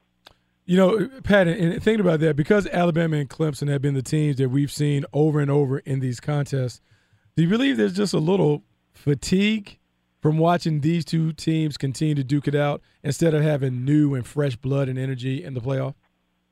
Yeah, I mean, I think certainly there's some of that with some people for sure. Um, you know, I personally, hey, I didn't feel fatigued watching the Lakers and Celtics go at it. I don't feel fatigued watching the Cavaliers and the Warriors go at it, you know, the way they did for several years. So uh, I'm fine with the best teams. I mean, by far the best teams getting here and staging uh, big games against each other. And two of the three meetings that they've had in the playoffs have been great. I mean, the, the, the two other championship games were just outstanding between Clemson and Alabama. Each team won one of them, both of them very dramatic. A lot of great plays and great players. So I'm okay with it, but they're sure that you know college football is a regional game and it's a tribal game, and when your tribe is left out, there does tend, to I think, be a little bit of bitterness and anger uh, about seeing the same teams in there over and over. Well, and Pat, I'd also say that the stars in college football are the coaches, which is obviously not as uh, fun to watch or eye popping. You know, your examples included Magic Johnson and Larry Bird and LeBron James and Steph Curry uh, you know, most college football fans, we probably know the quarterbacks in this game, and, and, and that might be about it. Yeah, no, I mean certainly that's true. That the, you know there is turnover, so you're no, you don't have necessarily the same compelling guys. I mean, really, but to me, I don't know. That's the, that. If you want fresh blood, you've at least got fresh players. You got different players in there. You know, this is the third different quarterback uh, that either team will start in these. Actually, I think the fourth different quarterback maybe for uh, for Alabama uh, in these matchups. So you know, we're getting to see different guys. And you can take that as good, or you can say, you know, that, that it's not as compelling to see the same people over and over again. But really, other than Hunter Renfrow, the ageless senior receiver for Clemson, uh, none of these guys played in that first game uh, back uh, in 2015. You know, thinking about the quarterback, uh, we all have kind of grown to know Tua, but I think Trevor Lawrence playing on the big stage caught a lot of people's eyes last weekend. What do you expect from the true freshman quarterback from Clemson when he steps onto the big stage against Alabama in this championship game? You know, I think he's going to play well again. He's just incredibly poised and mature for, for his being a freshman. Uh, you know, not rattled by anything. Uh, possesses an incredible arm. I mean, that's one thing. You watch him in person. You know, the two things that jump out with Tua, it's the accuracy and the touch. With Trevor Lawrence, it's the gun because he can sling it and uh, he's got great guys to throw to. They've, you know, Dabo's got a way of really kind of infusing his team with great confidence, and that certainly goes with the quarterback position. And and Trevor Lawrence has got that in spades, and you know he's been one of those guys that I think has kind of always been ahead of his age. Uh, so I expect him to play well and uh, and play with the same poise we've seen him uh, throughout. Pat Forde, Yahoo Sports, joining us on Fox Sports Radio. Pat, let me throw this at you and let you know ahead of time. I don't buy it, but Bill Hancock of the College Football Playoff says, quote, I don't see it. The four-team format is extremely popular. He says, we're not going to an 18 playoff anytime soon. Do you believe that? Well, yes, I, I, I do. As far as you know, I guess we'd have to define soon, but I don't think that there's enough momentum amongst the decision makers to really get this thing moved off of four in the next couple of years. You know, by by the mid 2020s when it's contract time, yeah, we, I think then it'll it'll happen. But for now, you know, I while Jim Delaney kind of opened the door on it, I'm not sure he's really interested in it beyond a discussion. Uh, my sense is that John Swofford, the ACC commissioner, doesn't want expansion. Uh, the SEC doesn't want expansion. Uh, Jack Swarbrick, the Notre Dame AD, doesn't sound like he's in love with the idea of expansion. So, you know, I think that there's there's still some resistance to that. And you know, I mean, it took us what 140 some years to get to a 14 playoff, so it's going to take a few more years to get to eight. I, I kind of want to transition and move over. Uh, the story came out west about SC blocking Cliff Kingsbury from interviewing with the Arizona Cardinals and the New York Jets. One, do you think that is a good move from USC? Two, do you believe the latest reports that Kingsbury might resign so he can pursue some NFL opportunities? Yeah, I mean, I, he might. I, I, you know, I think he's frustrated by the situation. I don't think it's a good move for USC. I mean, I can understand them being, you know, mad. I guess that he would want to look around, uh, but at the same time, you know, I think you come off looking bad. You look petty. Uh, you look controlling and I don't think it sends a very good message for somebody if you had to replace Cliff Kingsbury. And I think now, you know, if if Kingsbury doesn't get those jobs, theoretically he'd be happy to be your offensive coordinator. And if he does get them, then good for him. I mean, I, I think it would be completely crazy to hire a guy with a losing record in college and think he's going to be a great coach in the NFL. But we know where the NFL coaching is trending these days. They want guys that are offensive guys to work with quarterbacks. Uh, but you know, I, I just I think USC comes off looking bad in this thing more than anything else. Pat, what's interesting there, I think, is that Cliff Kingsbury seems to be signaling that even if he were to stay at USC, and even if he were to end up being the head coach, which seems likely uh, considering Clay Helton's situation, he's sort of signaling like I, am I'm, I'm going to leave when the NFL co- comes calling. So even if he stays this time, isn't he telling USC this is going to be a short marriage? Yeah, could be. I mean, could very well be, and that's you know, hey, I I, I think maybe USC should have had its eyes wide open about that uh, going into this. I mean, I, I you know, for some reason the the Kingsbury like rumors were out there, you know, a month ago that uh, that he could be an NFL head coaching prospect. When he got when he got fired at Texas Tech, that immediately kind of started to hit the fan that that that they would be looking at him. So USC should have known what the situation was going to be when they hired him. Pat, wonderful to have you today. We really appreciate your time. All right. Thank you, guys. Have a good one. Okay. Pat Forde, national columnist for Yahoo Sports, joining us on Fox Sports Radio. Coming up next, looks like we're going to be counting down the final minutes of Indianapolis over Houston. It's 21 to 7 right now. We'll get you ready for the Cowboys and the Seahawks. Sounds like we might need to have a little discussion about the Chargers and the Ravens tomorrow. I'd love to do that. And we talked a lot about Antonio Brown, but we didn't get into what might be some good fits. If we're both very convinced that he's going to be traded, where should he go? That's still ahead as well. Uh, but let's get Brian Finley in here right now with the latest that's going on everywhere. Brian, take it away. Hey, thanks, guys. In the first NFL wildcard game today, the Colts defense is squashing the Texans' late attempts at a comeback. The Texans have converted twice tonight on fourth down. They'll do so here again. Fourth and 10. Backing to throw is Watson. It's incomplete. It's incomplete around the 15 yard line. The Colts again come up big on defense. They thwart a fourth and long. That was a terrible decision, terrible throw by Deshaun Watson, but the Colts will take it. 4.09 to go in the game. Colts Radio Network Indy leading 21 7 with about two minutes left in the fourth quarter. Colts defense the story. Three sacks, and Houston has only gone three for 13 on third downs. That is not a great stat. Later tonight, the Seahawks will take on the Cowboys at 8.15 Eastern in Saturday's other wild card game. Hey, online car shopping can be confusing, but not anymore with True Price from True Car. Now you can know the exact price you'll pay for your next car, so visit True Car to enjoy a more confident car buying experience. In college football, North Dakota State quarterback Easton Stick played a part in five touchdowns today as the Bison held off Eastern Washington 38 24 in the FCS Championship. NDSU has seven titles in the last eight seasons, not even Alabama can attest to that. In college basketball today, Iowa unseats fifth ranked Kansas 77 60. Number four, Virginia baffles ninth ranked Florida State 65 52. And number eight, Michigan State handles 14th ranked Ohio State 86 77. We'll be back with Bucky and Mark in 10 seconds, but first, a word from farmers. From a dog accidentally flooding a living room to a dog taking a joyride, we've covered it. Talk to farmers. We know a thing or two because we've seen a thing or two. We are farmers. Bum, bum, bum, bum, bum, bum. Underwritten by Farmers Truck Fire Insurance Exchanges and Affiliates. Products not available in every state. Let's go back to the fellas in Bucky and Mark. Okay, Brian, thank you so much. We're live in the Geico Fox Sports Radio studios. It is easy to save 15% or more on car insurance with Geico. Go to geico.com or call 800 947 auto. Only hard part figuring out which way is easier. All right, what's your uh, what's your sort of film assessment with what you're watching today? Deshaun Watson and beyond. well, uh, looking at the Texans offense, you can't be one dimensional. Like this defense that the Colts play, the Tampa 2 style, uh, Matt Eberflus learned it from Rod Marinelli after working seven years with the Dallas Cowboys. They were able to play the style that they wanted to. They jumped up on them 21 nothing and then they were able to force Deshaun Watson to basically throw against their loaded coverage.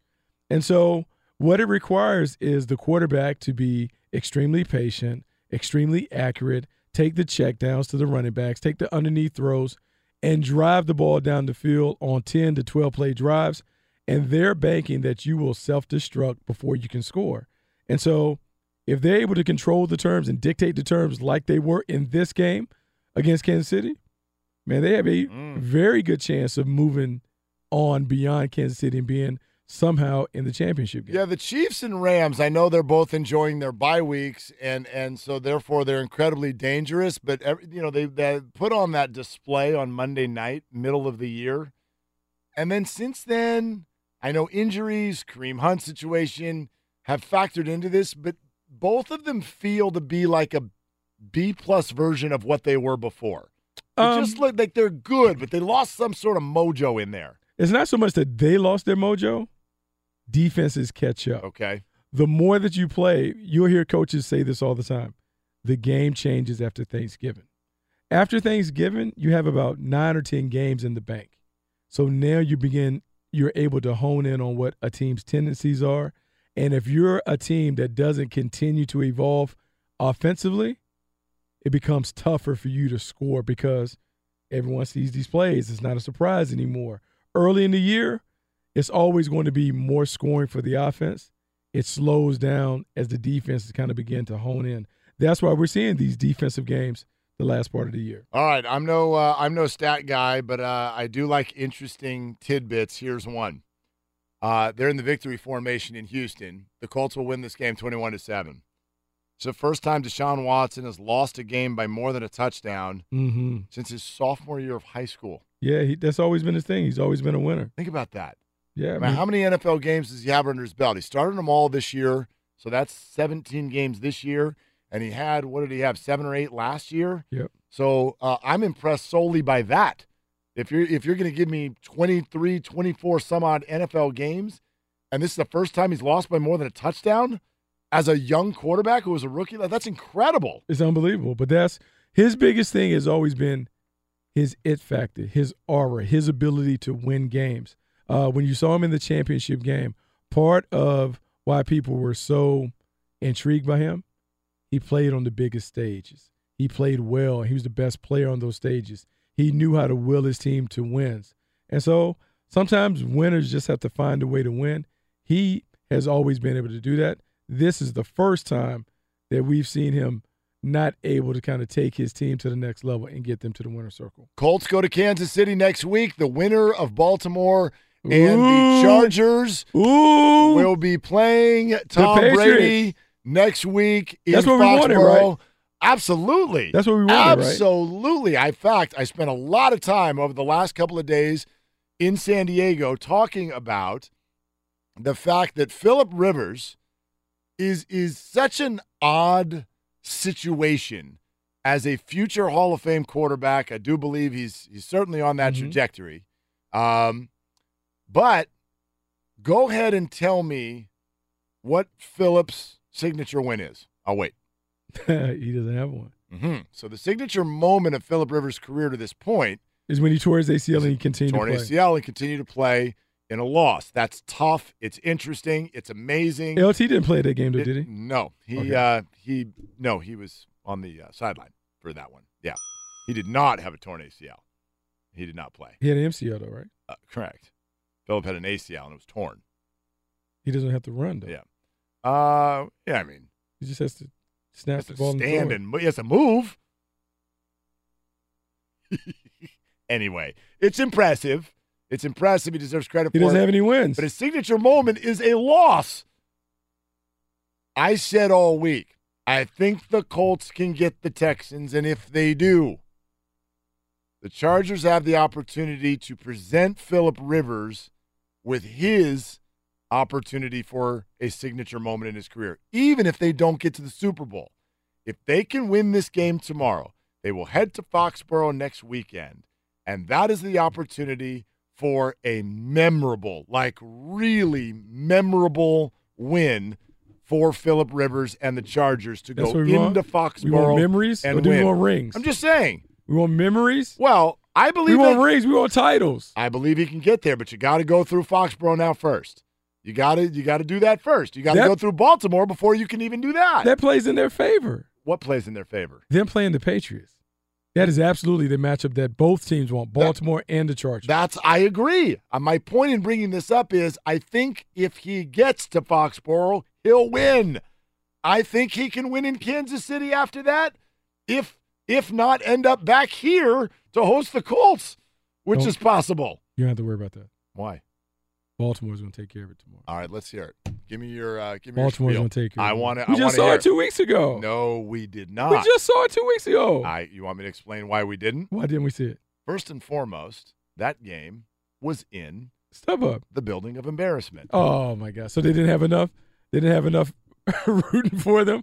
Baltimore didn't take over the stadium that week. The Chargers do not play as well in the city of Los Angeles as they do when they leave it.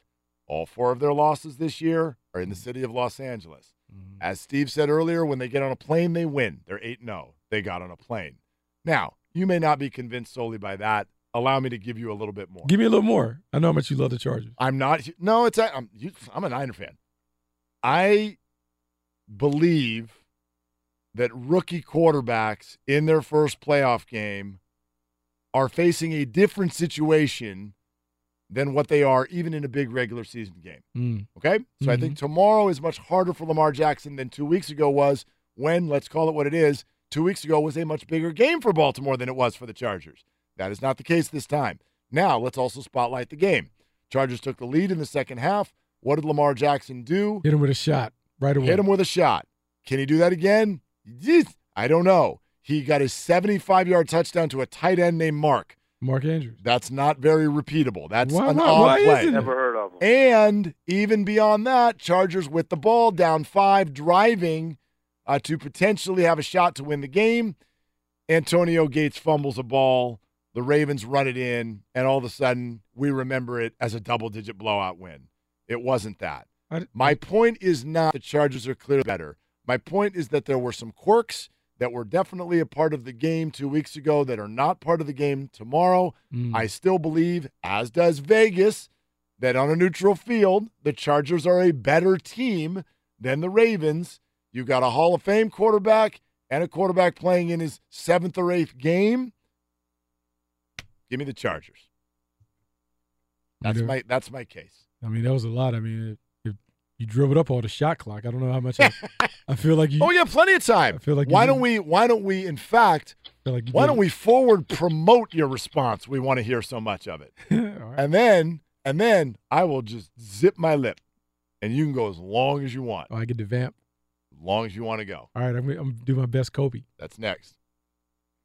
From a hot air balloon landing on a car to a load of concrete falling on one, we've covered it. Talk to farmers. We know a thing or two because we've seen a thing or two. We are farmers. Bum, bum, bum, bum, bum, bum. Underwritten by Farmers Truck Fire Insurance Exchanges and Affiliates. Products not available in every state. Okay, Mark and Bucky, Fox Sports Radio. That's all I want to say. Your floor, your rebuttal. No, hey, the the reason this game because I've I've heard this a lot. Um, people say, "Hey, this is the first time that a team has seen Baltimore's offense and Lamar Jackson for the second time. They'll be better prepared for it." The Chargers are one of only two teams to hold the Ravens under 200 yards rushing. And what you have to understand, the Ravens are averaging 250 rushing yards a game and 45 attempts per game, rushing attempts per game since he's taken over. The thing about the Ravens offense, there's so many different complements to it. Some of the read option stuff, some of the quarterback power, some of the design quarterback runs. They're doing complementary play action off of it. And the way they're playing, they're putting big guys on the field. So when you watch them tonight, you'll notice they have two and three tight ends on the field. The Chargers have been able to play good defense because they have played with more DBs on the field. Their linebackers got hurt. They started putting smaller guys on the field. So they're running everything down with their speed. The way you negate the Chargers' speed is to run right at them downhill, which is what the Ravens have been doing. This game will be decided by can Lamar Jackson make five to six big plays, whether it's in the passing game, whether it's him running on third down. Can he make five to six explosive plays? And then for the Chargers, can Philip Rivers avoid the big turnover? The last couple games, first quarter, interceptions. They cannot put themselves in a situation where they're behind the eight ball against the Ravens. If they turn the ball over early and they allow the Ravens to play from ahead, it becomes very uncomfortable because fewer possessions than you normally get in the game because they eat up the clock. And so I heard Anthony Lynn talk the other day. He said, We got to start out fast. The only issue with trying to start out fast on the road, turnovers. Mm-hmm. Philip Rivers cannot fall into the trap of I'm gonna be so aggressive, I turn it over. That's what happened in week 16. If anything, I would prefer them to come out conservative, run it, take care of it, just stay close. Captain check down. Then ease into the game in the second and third quarter. I agree with you completely. And I wonder when Anthony Lynn says, let's start fast, does that mean we need to come out and sling it, or does that simply mean we need to get the lead? I, I mean, the lead in a Mhm. game like this is, is huge. So I agree with you. If I'm him, I'm going to make Lamar Jackson beat me in the pass game. I'm going to not give him a short field. Mm-mm. I'm going to, yes. Okay. So I totally agree with your assessment. But what I end up hearing in the end there is Lamar Jackson needs to make five or six big plays. Philip Rivers needs to not turn the ball over. Mm-hmm. Okay, so it comes down to which quarterback do you trust more? Give me the Hall of Famer. I, I get it. I know if the- they if they if look if they if anything, this is what I want. If I'm a Charger, like obviously if they can jump out on them Yes. and go up by two scores, that'd be great. Well, then, yeah. But let's but let's say it doesn't go like that. I'm okay with the game being tight in the fourth quarter. Oh yeah, field goal. because I would great. I would feel like my quarterback is the better quarterback. He is going to make plays. So I don't want any unnecessary gambles. If we're in field goal range, kick take the three points. Just keep stacking points so the Ravens have pressure on their offense to score. If they if the Chargers get out of character and try and kind of force this into a shootout, they're going to play into the Ravens defense's hands. I think the one thing that came out last week in watching the Ravens, look for the Chargers to spread them out.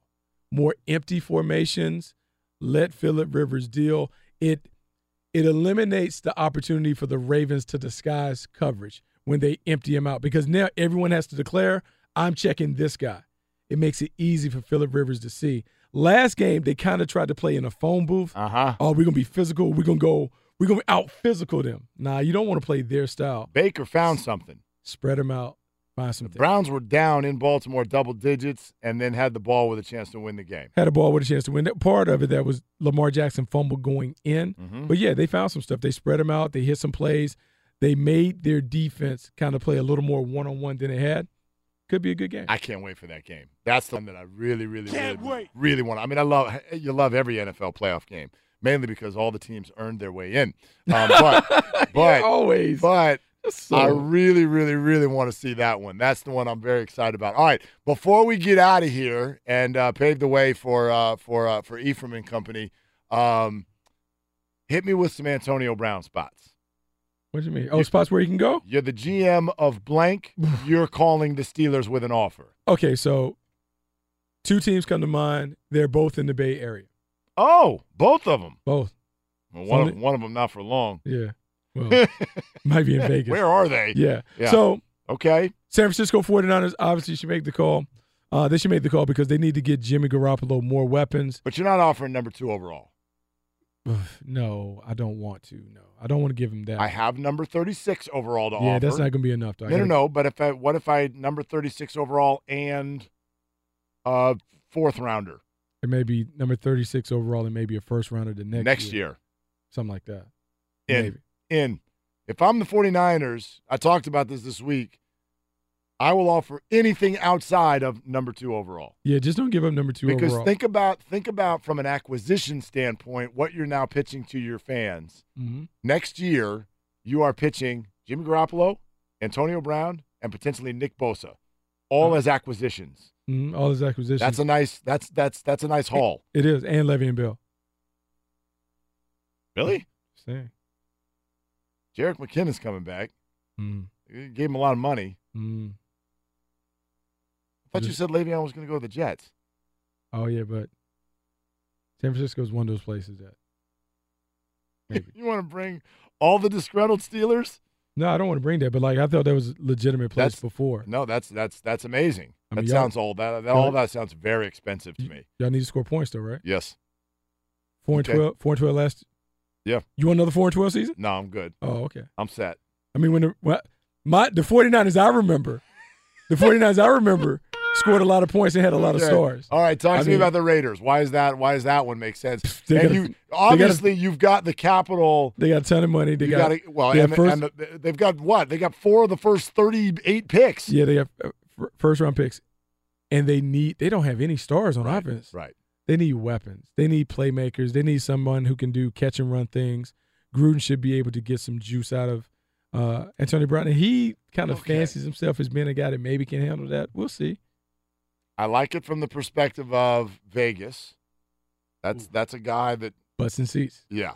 Yeah. I do like that. However, why flip Amari Cooper and then use those picks to just get another receiver back You who's much older? one. Just have to use one. Yeah. I oh, get you you, I you get do it. remember when he was in Tampa? He had all those old guys: Tim Brown, Joey Galloway. Keyshawn. He likes older players. That's true. That's a good point. That's what he was looking for. Yeah, It's like Somebody Khalil and Amari, you're too young. Too young. I Sorry. need- I need- I need a vet. Infiniti presents a new chapter in luxury, the premiere of the all new 2025 Infiniti QX80, live March 20th from the edge at Hudson Yards in New York City, featuring a performance by Jon Batiste. The all new 2025 Infiniti QX80 is an SUV designed to help every passenger feel just right. Be the first to see it March 20th at 7 p.m. Eastern, only on iHeartRadio's YouTube channel. Save the date at new-QX80.com. Don't miss it. 2025 QX80 coming this summer. There's plenty to celebrate in March and ex-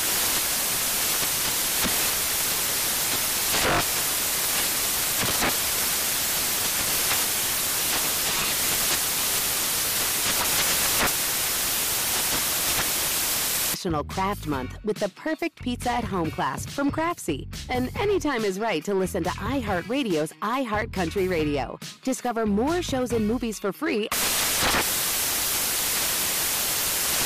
Busy weekends are a breeze with American Express Platinum Card. 8 a.m., wait to board plane in the Centurion Lounge. Much better. 2 p.m., grab seats for the game. 6 p.m., book an exclusive reservation with Resy Global Dining Access. Right this way. Because the American Express Platinum Card offers access to the Centurion Lounge, must see live events, and exclusive reservations at renowned restaurants. That's the powerful backing of American Express. See how to elevate your experiences at AmericanExpress.com slash with Amex. Terms apply. Today's episode is brought to you by the American Society of Magical Negroes, a fresh satirical comedy about a secret society of magical black people starring Justice Smith, David Alan Grier, Anne Lee Bogan, and Nicole Byer. As an official selection of Sundance 2024, the American Society of Magical Negroes has been heralded by critics as an uproariously sharp-edged satire and a must-see. Now playing only in theaters. Visit the American Society of Magical Negroes film.com to get tickets now.